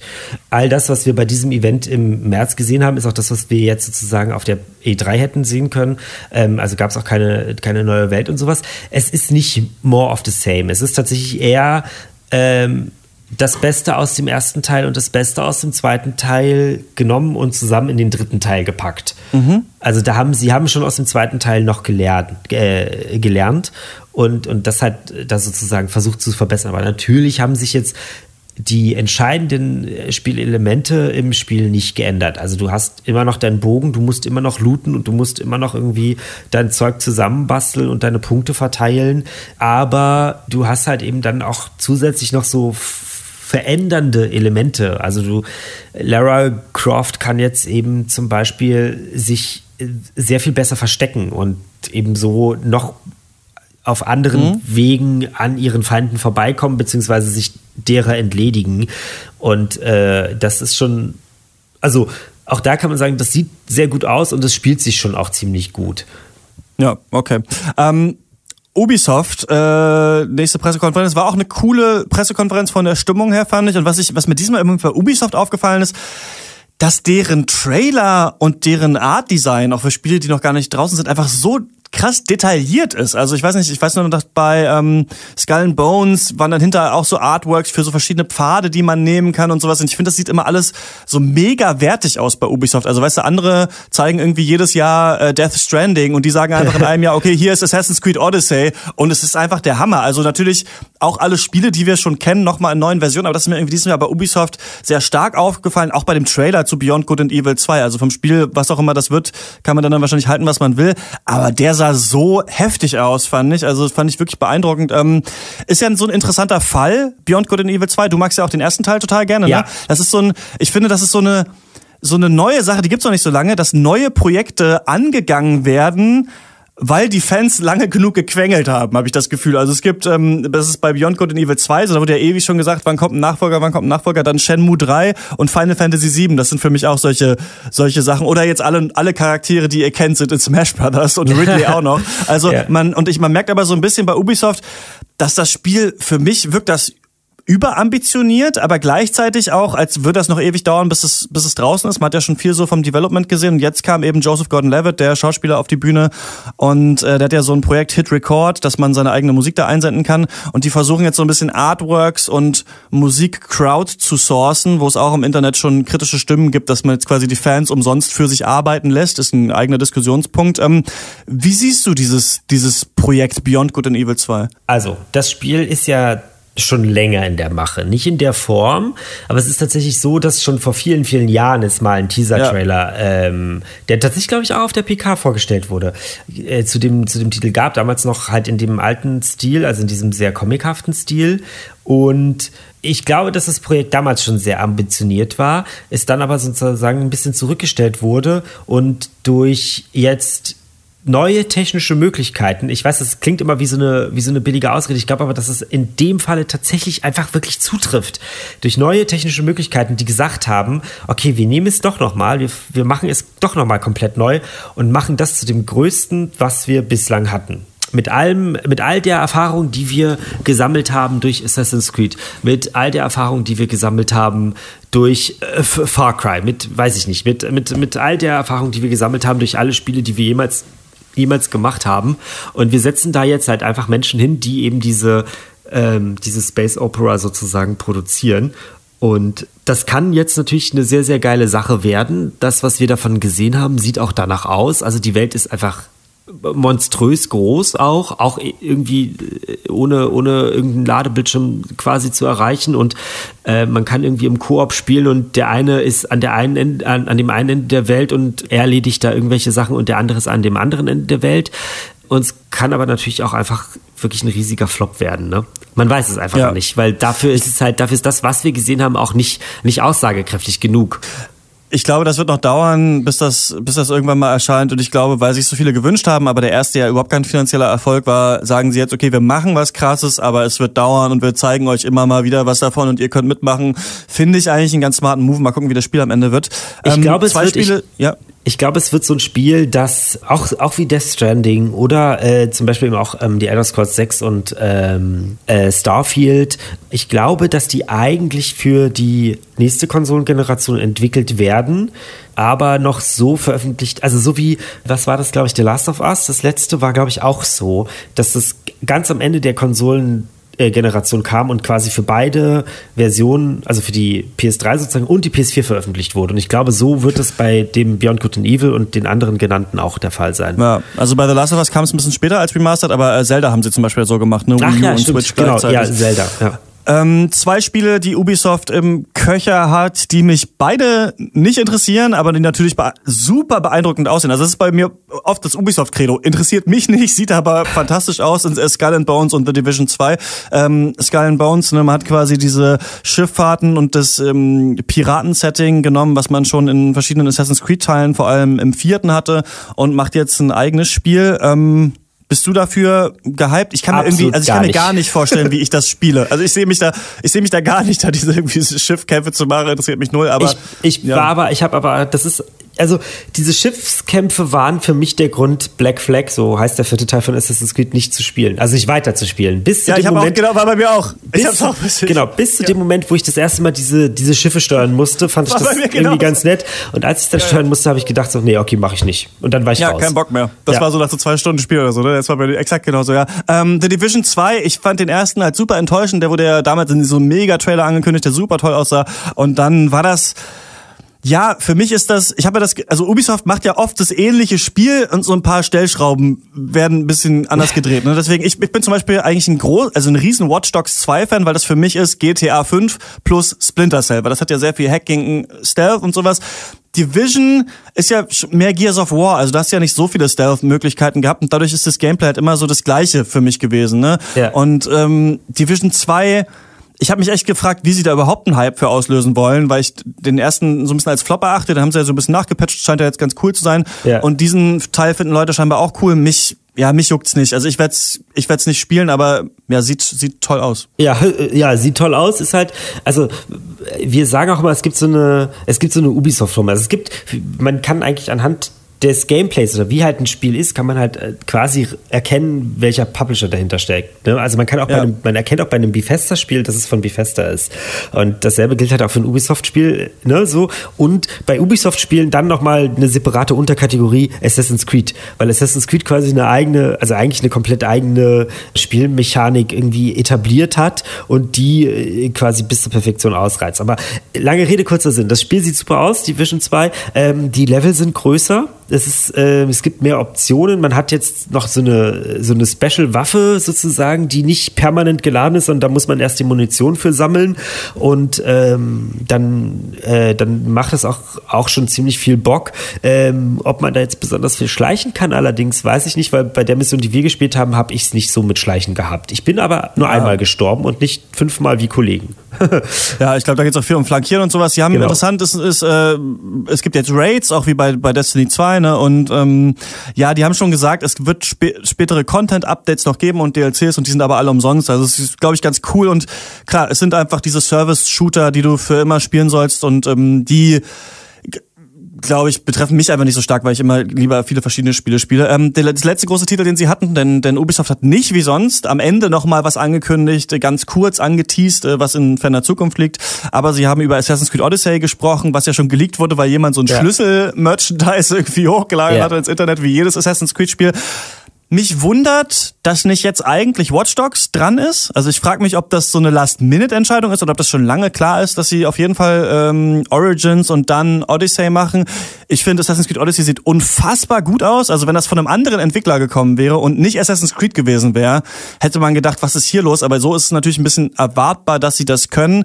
Setting ist äh, die Antike, diesmal ist Griechenland, du wirst auch eine Frau spielen können, ähm, es gibt äh, Romance-Options, es gibt äh, Dialog-Optionen, also es geht alles sehr in Richtung Rollenspiel. Ich persönlich bin noch nicht wieder auf dem Assassin's Creed-Zug äh, drauf, weil ich äh, Origins nicht gespielt habe. Ich warte immer noch ein bisschen, das nochmal zu zocken. Äh, ich mich wundert, dass sie jetzt ein Jahr nur gewartet haben, um wieder neues Assassin's Creed zu bringen. Ähm, was sagst du? Was sagst du? Sie, äh, ganz kurz, weil das gerade so ein bisschen, es erinnert so ein bisschen an Rollenspiel. Tatsächlich ist es so, dass sie es als Rollenspiel bezeichnen. Also mhm. es ist kein, es ist nicht mehr, es ist kein Assassin's Creed in dem Sinne mehr, sondern es ist jetzt halt ein Assassin's Creed Rollenspiel. Ansonsten bestätige ich alles, was du gesagt hast. Kleiner Funfact noch, äh, lustigerweise kommen die ganzen Assassin's Creed Leaks immer aus Frankreich. Ähm, und, achso, zu dieser Romance-Sache. Da wiederum könnte es sein, dass sie sich so ein ganz kleines bisschen ins eigene Fleisch schneiden, weil sie das eben nicht an die Charaktere angepasst haben. Also egal, ob du jetzt Männlein oder Weiblein bist, du hast immer die gleichen Dialogoptionen. Das ist, du siehst halt anders aus, aber das, das Ergebnis ist, also mhm. der, der Dialog und so, das ist quasi immer das Gleiche. Das ist ein bisschen schade, weil das hätte man ja auch nochmal machen können. Und bei einem richtig, richtig, richtig herausragenden Rollenspiel wird es ja auch gemacht, in dem Falle halt nicht. Äh, ansonsten glaube ich, dass sie Watch Dogs noch entwickeln müssen, also weiterentwickeln ja, müssen. Und ich kann mir auch da wieder vorstellen, dass das ebenfalls so ein Titel sein wird, der wird dann sehr wahrscheinlich nächstes Jahr angekündigt wird. Das ist dann zwanzig neunzehn und mit großer Wahrscheinlichkeit kommt die nächste Konsolengeneration zwanzig zwanzig, zwanzig einundzwanzig und dafür wird dann Watch Dogs sozusagen veröffentlicht als, ähm, als äh, Release-Titel für die Konsole, ja. wahrscheinlich. zwanzig einundzwanzig wäre da mein Tipp auf jeden Fall bei den ja. anderen Konsolen. Übrigens bei Watch Dogs würde ich, ich habe jetzt gehört, Watch Dogs soll ein U K-Setting haben, halte ich für eine sehr langweilige Idee. Ich denke, Watch Dogs kann man geil machen, wenn man entweder achtziger Jahre macht, da ist natürlich Hacking ein bisschen schwierig, aber so ein Cyber-achtziger Jahre, so wie Vice City-Welt oder sowas, wäre für Watch Dogs, glaube ich, der Hammer.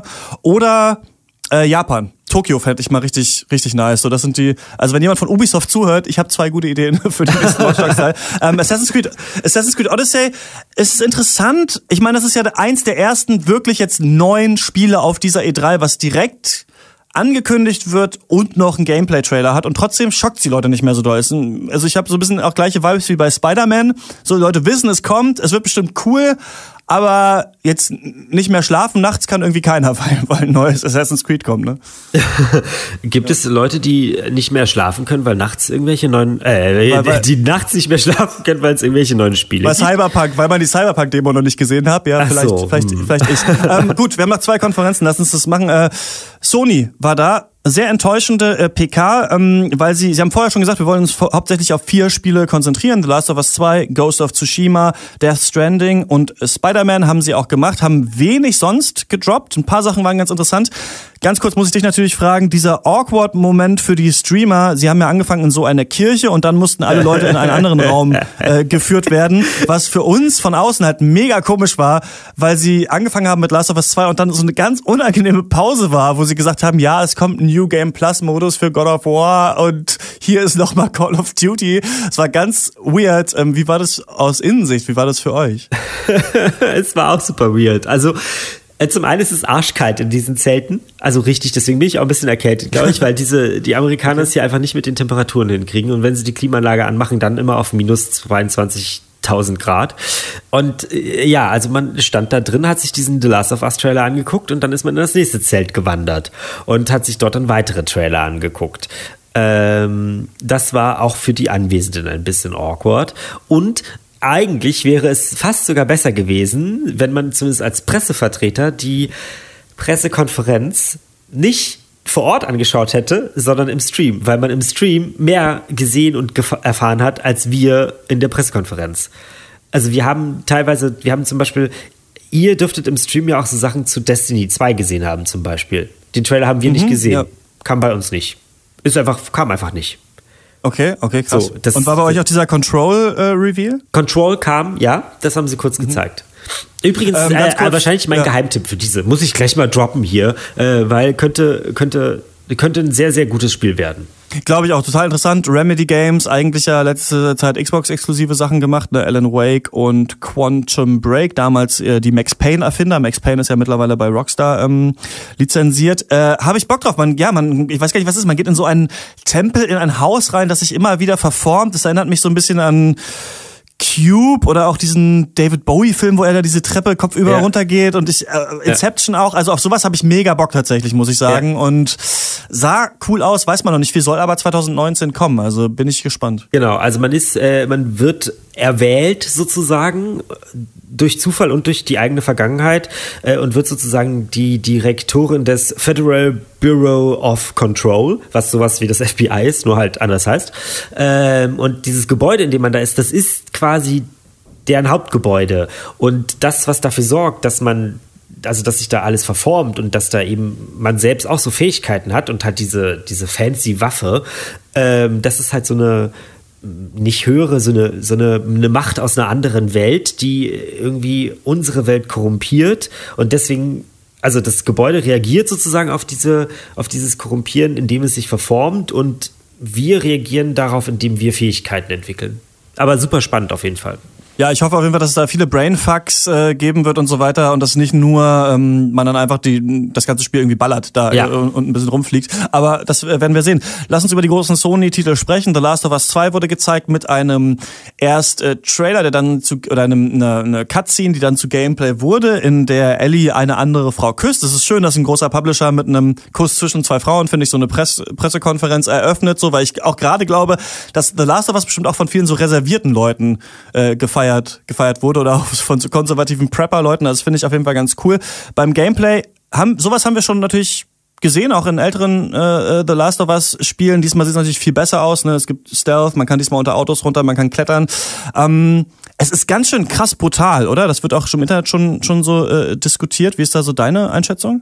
Ja, es ist auf jeden Fall sehr brutal, weil man muss aber auch dazu sagen, dass in dem Teil, den wir da sozusagen gesehen haben, das schon alles sehr komprimiert war. Also wenn ich die Entwickler richtig verstanden habe, wird es den Teil so nicht geben. Das sind, das ist tatsächlich eine sehr komprimierte Sache. Es wird aber alles, was da gezeigt wurde, das wird mhm. es geben. So, ne? Also das, das muss man dazu sagen. Und ansonsten überrascht es jetzt irgendjemanden, dass Naughty Dog extrem explizite äh, Spiele macht? Nicht so richtig, wie ich finde. Äh, die Frage ist natürlich, ist es jetzt einfach nur Gewaltporno, also Gewalt um der Gewalt willen, oder hat es tatsächlich irgendeine eine, einen Einfluss oder gibt es einen Grund dafür, warum so agiert wird? Und äh, da sehe ich tatsächlich noch so ein ganz kleines, also ganz persönlich sehe ich da noch so ein bisschen so ein, so ein Problem, weil es tatsächlich derzeit ein bisschen eher wirkt, als wäre es einfach nur Gewalt der äh, um der Gewalt willen, also halt eher Gewaltporno und nicht ähm, es gibt es gibt Gründe und Erklärungen dafür. Ne? Also ja. warum warum muss man zeigen, wie dem dem einen da, der da irgendwie an dem Seil hing, ein Messer ins Bauch in den Bauch gerammt wird und dann plumpsen da auch noch die Gedärme raus und weiß der Teufel nicht was. Also das ist ja so diese so explizit muss es ja nicht dargestellt werden, um zu verdeutlichen, was da passiert. Ja, ich bin auch ein bisschen besorgt, aber ich denke, wenn es einer wahrscheinlich gut hinbekommen wird, dann ist es wahrscheinlich Naughty Dog, die ja gerade auch immer diesen Anspruch haben, Storytelling auf eine neue Ebene zu packen. Ich denke mal, es wird im Spiel darum gehen, dass Ellie verroht. Ne? Es wird darum gehen, was macht diese Welt mit jemandem, der in dieser Welt aufgewachsen ist und ja. ähm, werden wir uns am Ende des Spiels noch mit ihr identifizieren können.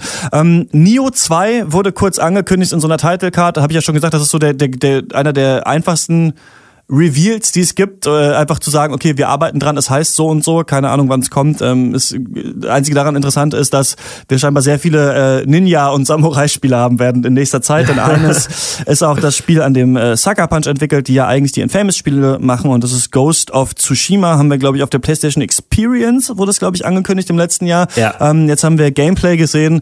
Es sieht überragend aus, ne? Wie, wie so ein noch geiler aussehendes The Witcher drei im feudalen Japan. Ähm, ja. Man Man kann auch nicht so ganz erschließen, wie sich das spielt. Die Kämpfe waren sehr schnell und so ruckartig, ne? Ein Stich und der Gegner ist tot, ein ja. Schlag und der Arm ist abgeschlagen. Könnte aber auch so ein olles Kampfsystem sein wie die früheren Assassin's Creed Spiele, ne? So danach das auch so ein bisschen aus, aber wissen wir noch nicht genau, aber es ist natürlich Bombe, aber habe ich schon gesagt, Sony hat halt bei keinen Spielen, also außer ähm, Spider-Man, wissen wir, wann die kommen, ne? Und deswegen äh, finde ich es interessant, dass sie sagen, wir zeigen Gameplay von vielen Titeln, die ihr vielleicht aber eh alle erst in zwei Jahren spielen könnt, aber sah beeindruckend aus. Ja, äh, zu dem, zu dem Kampf, Kampfsystem gab es auch noch eine Aussage von, äh, von den Entwicklern.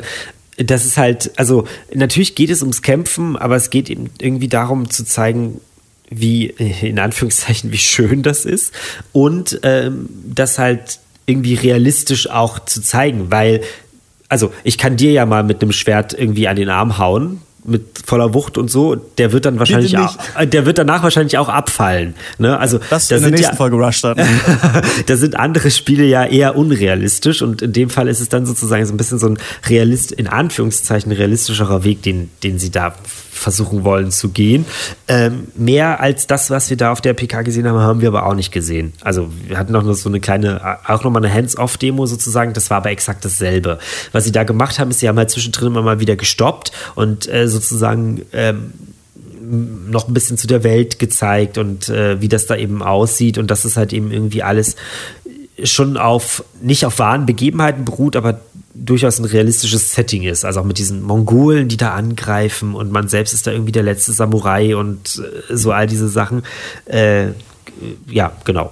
Ja, sieht super aus. Mal schauen, wann es kommt. Ähm, Death Stranding, das äh, Spiel, das Kojima exklusiv von für Sony entwickelt, nachdem er von Konami da geschasst wurde, ähm, haben wir diesmal in Anführungsstrichen Gameplay gesehen. Also wir haben gesehen, wie Norman Reedus durch eine Einöde läuft, die, die aber, das muss ich wirklich sagen, wirklich wirklich beeindruckend und wunderschön aussieht. Also ich habe gedacht, das ist wie so ein Musikvideo von Bon Iver oder weiß nicht, jetzt würde man selber dann durch Island fahren. Also das fand ich wirklich toll von der Stimmung her. Ähm, später hat man noch gesehen, wie Reedus sich wegschleicht vor so Geistern und einen Fötus äh, trägt an seinem Anzug. Also auch Production Design und sowas oder Design der Anzüge, der Settings, das ist alles wirklich schön gewesen. Aber man weiß natürlich gar nicht, was man in dem Spiel macht und hat keine Ahnung, auch wann es kommt. Ne? Es kann ewig noch dauern. Nee. Und ähm, ich habe schon Lust drauf, aber weiß man noch nicht. Weiß man, also man hat kurz gesehen, wie er eine Waffe lädt. Also wahrscheinlich wird er auch geschossen, aber kein Plan. Wahrscheinlich entwickelt Kojima einfach auch nur einen Walking Simulator. Also es kann ist, auch sein, ne? Oder so ist, Paket, also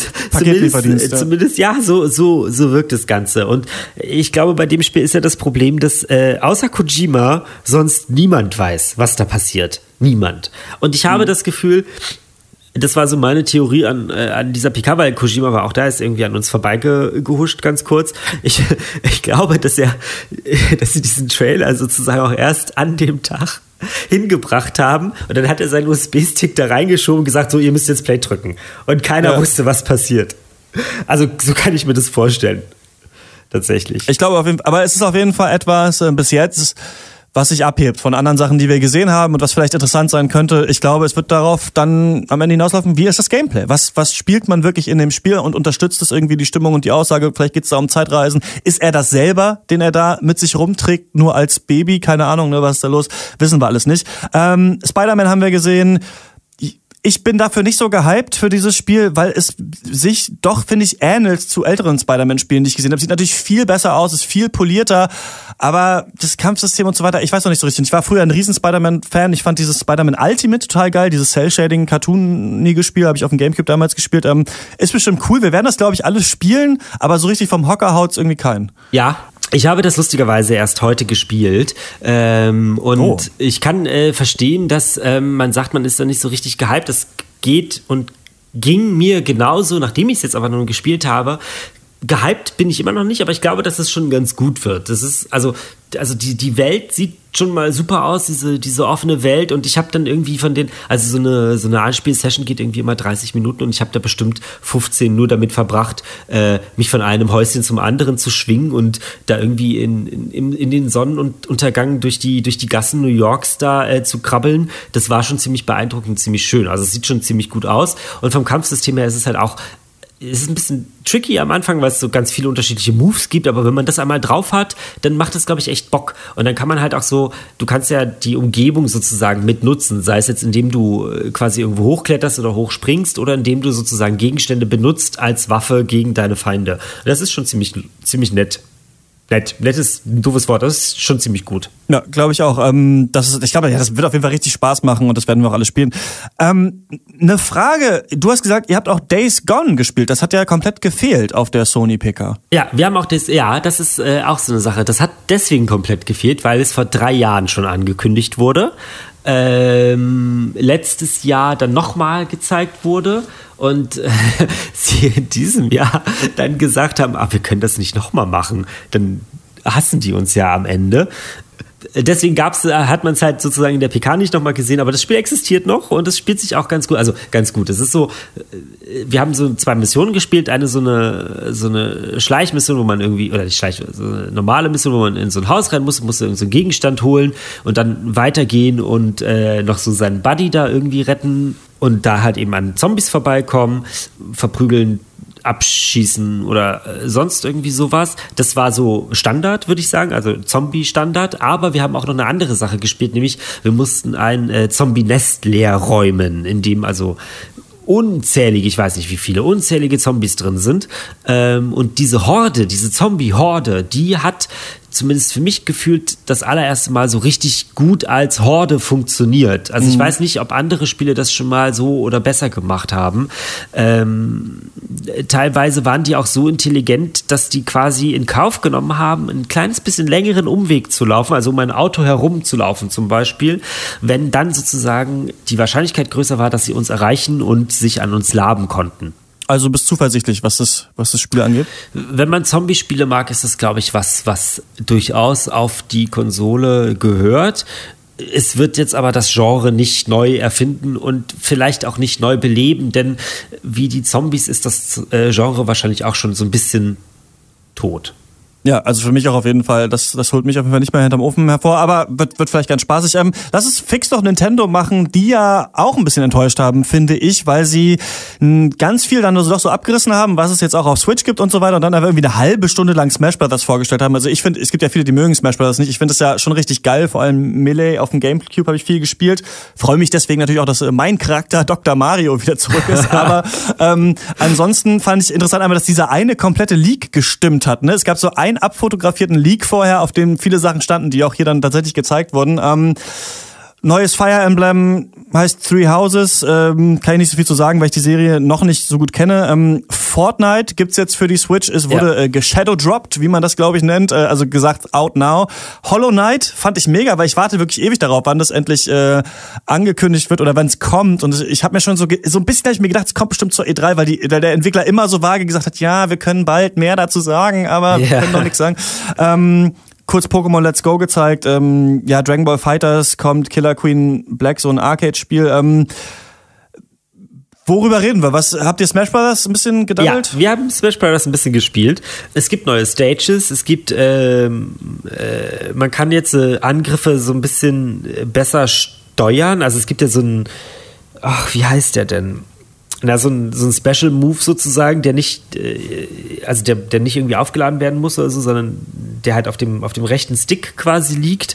Und mhm. den kann man jetzt auch so ein bisschen in die, in die Richtung steuern, also nach oben, nach rechts, links und so weiter und so fort. Ähm, neue Charaktere, das hat's ja schon gesagt. Und es sieht halt ziemlich gut aus. So, ansonsten ist es, also ist Smash Brothers ja so ein, so ein relativ spezieller Fall, weil ich glaube, wenn du da nicht so richtig Fan von bist, kommst du da auch nicht so richtig rein.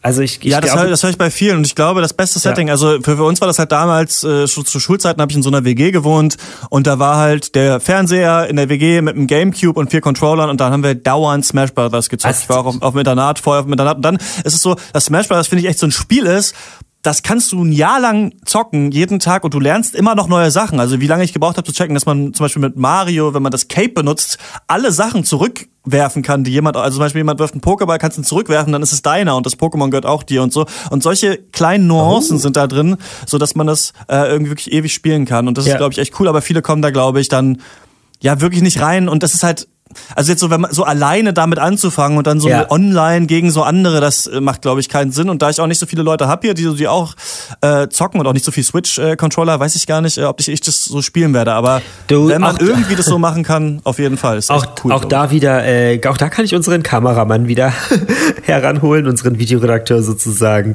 Ähm, der ist da für dich auf jeden Fall der, der, der richtige Ansprechpartner und du kannst gerne jedes Mal, wenn du bei uns in Berlin bist, sozusagen äh, deine Switch. Spielen wir eine Runde Smash. Ja, geil. Genau, spielen wir dann einfach eine Runde Smash Brothers. Äh, Fire Emblem Three Houses, konnte man das sehen? Äh. Ich habe nichts gesehen dergleichen. Okay. Nee, also wir haben Sieht auch für bei mich, Nintendo. Der ich nicht eingeweiht und aus wie so ein altes P C-Spiel. Also ich war nicht so beeindruckt. kann ich nicht so viel zu sagen. Wir haben bei Nintendo tatsächlich nur die Pokémon-Titel gesehen, also Let's Go Pikachu, Let's Go Eevee. Äh kann man da richtig, also ist das, das, das, das, das interessiert mich. Fängt man da Pokémon so wie bei Go, dass man einfach reinrennt ins Feld und dann einen Pokéball schmeißt? Weil es gibt ja auch Kämpfe, oder nicht? Kannst ja. du das irgendwie ja. sagen, also, wie das ist? Äh, du siehst die im hohen, also du siehst die nicht nur im hohen Gras, sondern die sind auch auf den Wegen, die fliegen rum, wenn es Flug-Pokémon mhm. sind. Ähm, dann gehst du halt hin oder sie berühren dich sozusagen und dann ist es wirklich wie in Pokémon Go. Das sitzt dann halt da, beziehungsweise Vogel-Pokémon bewegen sich die ganze Zeit, ähm, mhm. was das Ganze ein bisschen trickier macht. Äh, du kannst dir eine Beere geben und dann deinen Pokéball draufwerfen. Aber allein dafür bekommst du sozusagen Erfahrungspunkte.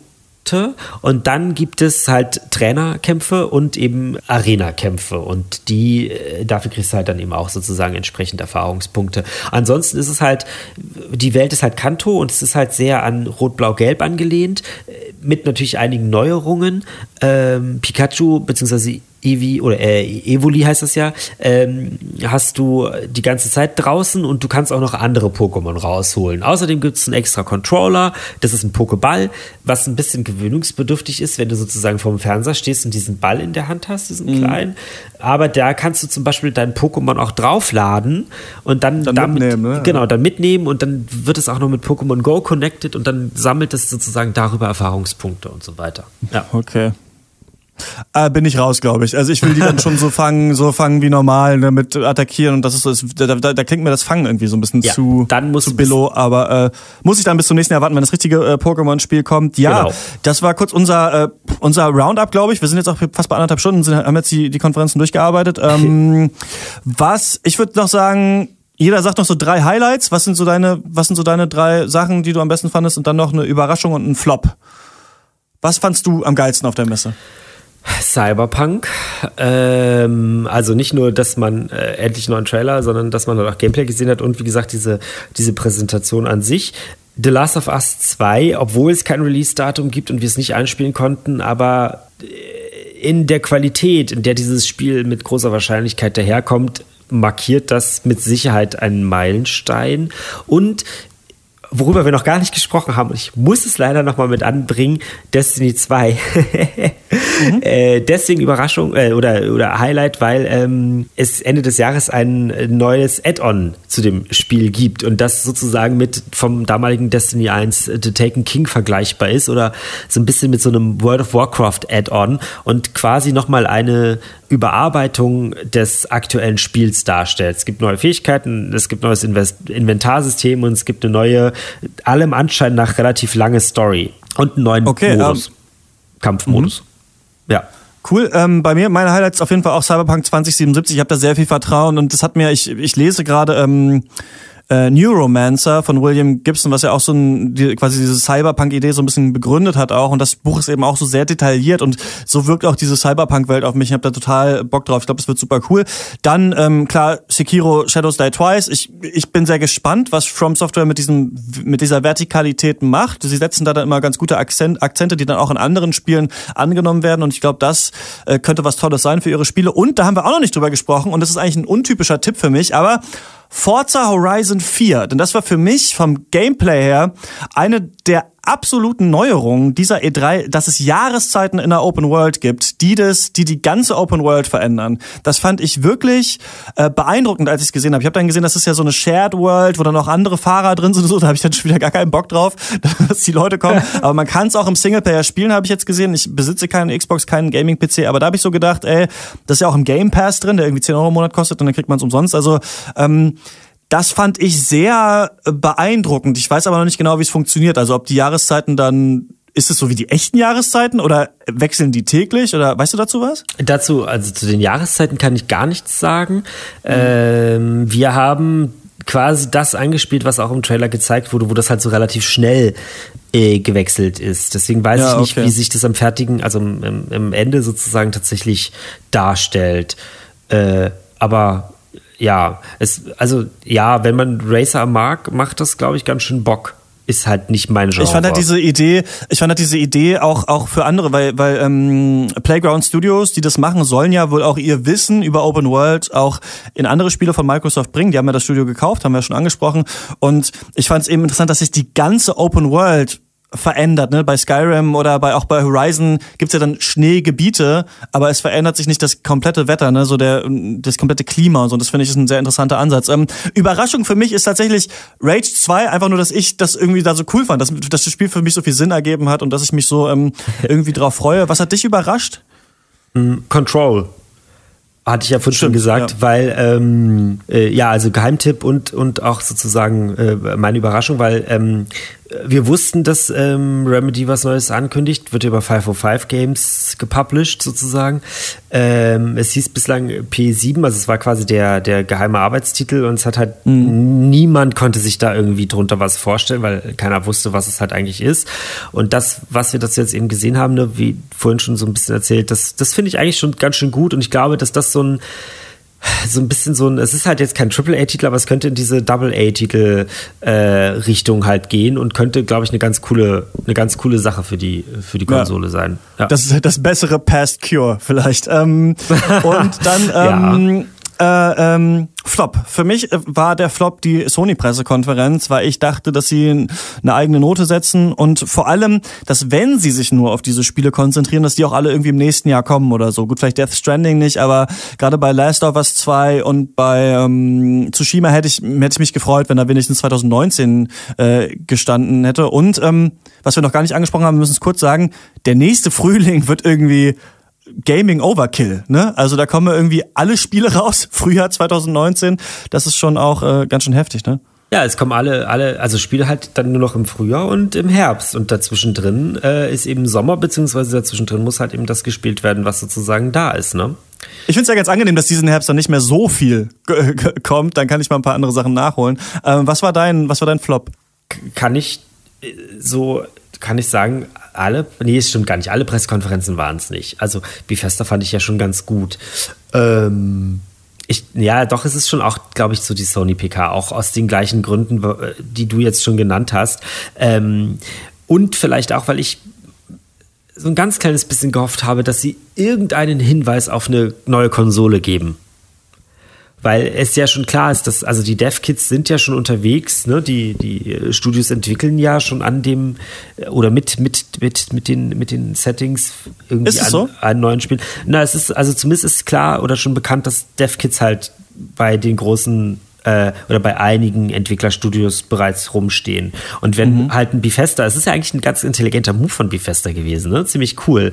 Äh, wenn die sich hinstellen und sagen, ja, wir haben zwei Spiele in Entwicklung, die für die nächste Konsolengeneration kommen, dann impliziert das ja einfach, dass sie zumindest ansatzweise eine Ahnung haben müssen, was uns da erwartet. Und ich hätte mir, ehrlicherweise, ein ganz kleines bisschen hätte ich mir das gewünscht. Und ansonsten sehe ich das genauso wie du.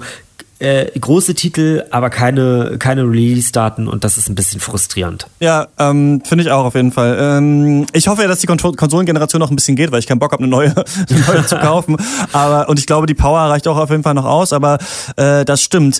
Was ich auch noch interessant fand, ist, dass es für Nicht-Gamer wenig Interessantes da zu sehen gab. Also ich werde nachher noch bei Detektor F M ein Studiogespräch machen, ein bisschen auf unserem Podcast teasen und ein bisschen zur E drei erzählen. Und ich finde, da kann man, also sonst gab es immer noch irgendwie die HoloLens und es gab noch, also weiß ich nicht, irgendwie so Kinect oder irgendwelche Sachen, wo die Leute dann so gecheckt haben, okay, ah, das ist ganz neu oder das ist irgendwie ganz krass und das ist jetzt, also man ist wieder sehr beim Gaming, was ich auch ein bisschen cool finde, aber so, ich weiß auch nicht, auch Virtual Reality gab es auch fast nichts zu sehen, ne? Fand ich auch ganz interessant. Also so die technischen Neuheiten sind ein bisschen äh, zurückgeblieben in diesem Jahr, ja. Der E drei. Aber gucken, was dann, was dann, was dann nächstes Jahr passiert. Ja, Sony hat ein paar Spiele natürlich irgendwie im, im V R-Bereich wieder gedroppt. Aber es gibt ja sowieso, also für mich das bislang beste V R-Spiel ist ja eh Moss und äh, alles, was man da jetzt so gesehen hat, also dieses Tetris zum Beispiel, Tetris V R. Who cares und warum?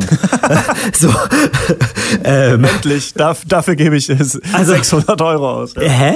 I don't get it, really. Aber egal. Und ähm, ansonsten gibt's halt so, also es, auf der Messe wurden natürlich schon Sachen gezeigt. Es gibt irgendwie Schuhe, die äh, das V R-Erlebnis besser machen sollen, weil sie eben äh, suggerieren sollen, dass man halt wirklich lauf, läuft. Man läuft aber nicht, man bleibt halt auf der Stelle stehen. Mhm. Es gibt so eine, so eine Feedback-Weste äh, und Anzüge und so weiter und so fort. Aber das sind halt alles eher so kleinere Ähm, äh, kleinere Sachen natürlich, die dann eher für die Leute relevant sind, die sowieso schon V R haben oder die sagen, okay, wenn ich mir das kaufe, dann gebe ich auch einfach tausend Millionen Euro aus, um mir alles zu kaufen. Stefan, Das soll es gewesen sein mit unserem, mit unserem E drei Talk. Hast du noch letzte Worte aus L A, bevor du dich schlafen legst? Wir haben jetzt echt in anderthalb Stunden eigentlich die ganzen...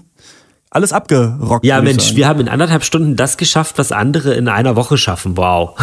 Ich habe, ich habe letzte Worte. Ähm, ich habe Wünsche, aber ich weiß gar nicht, ob die irgendjemand hört von denjenigen, für die das relevant ist. Ich wünsche mir für nächstes Jahr wieder mehr Innovation. Und zwar nicht nur in den Ankündigungen, sondern auch in, in den Spielen an sich. Also ich will nicht einfach... Ich will nicht einfach irgendwie den fünfundzwanzigsten Battle Royale-Modus in Battlefield ja. sehen.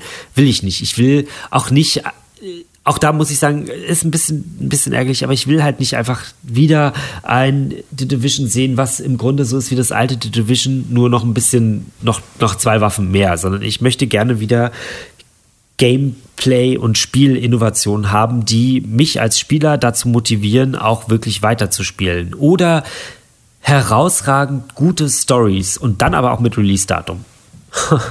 Ja, so ist es bei mir auch. Ich denke auch, also ja, wir wissen jetzt, was kommt, aber es ist eben viel Cover-Shooter, es ist viel Stealth-Shooter, es ist, ne, also man kennt das einfach schon auch, was wir spielen werden, und da wäre es natürlich cool, wenn man mal ein bisschen weiter in die Zukunft sehen könnte und sich so denkt, ah, okay, das ist aus Gameplay-Sicht möglich mit einer neuen Konsole, oder das können wir äh, aus Storytelling-Sicht machen oder sowas mit den Ideen, die wir haben, ne, das ist schon ganz... Äh, Das wäre ganz interessant. Alles klar, Mann, das ähm, war eine schöne Sendung. Wir sehen uns dann ähm, nächstes Mal, sprechen wir uns hier in Deutschland wieder. Äh, müssen wir gucken, worüber wir reden. Ich würde ganz gerne mal über über Vampir nochmal sprechen. Ist herausgekommen ja. vor vor einiger Zeit. Ähm, äh, sollten mal gucken, wir auf jeden Fall machen. Über äh, über überhaupt Vampire in der Popkultur wäre auch mal ganz interessant. Habe ich schon eine Expertin, mit der man drüber quatschen kann.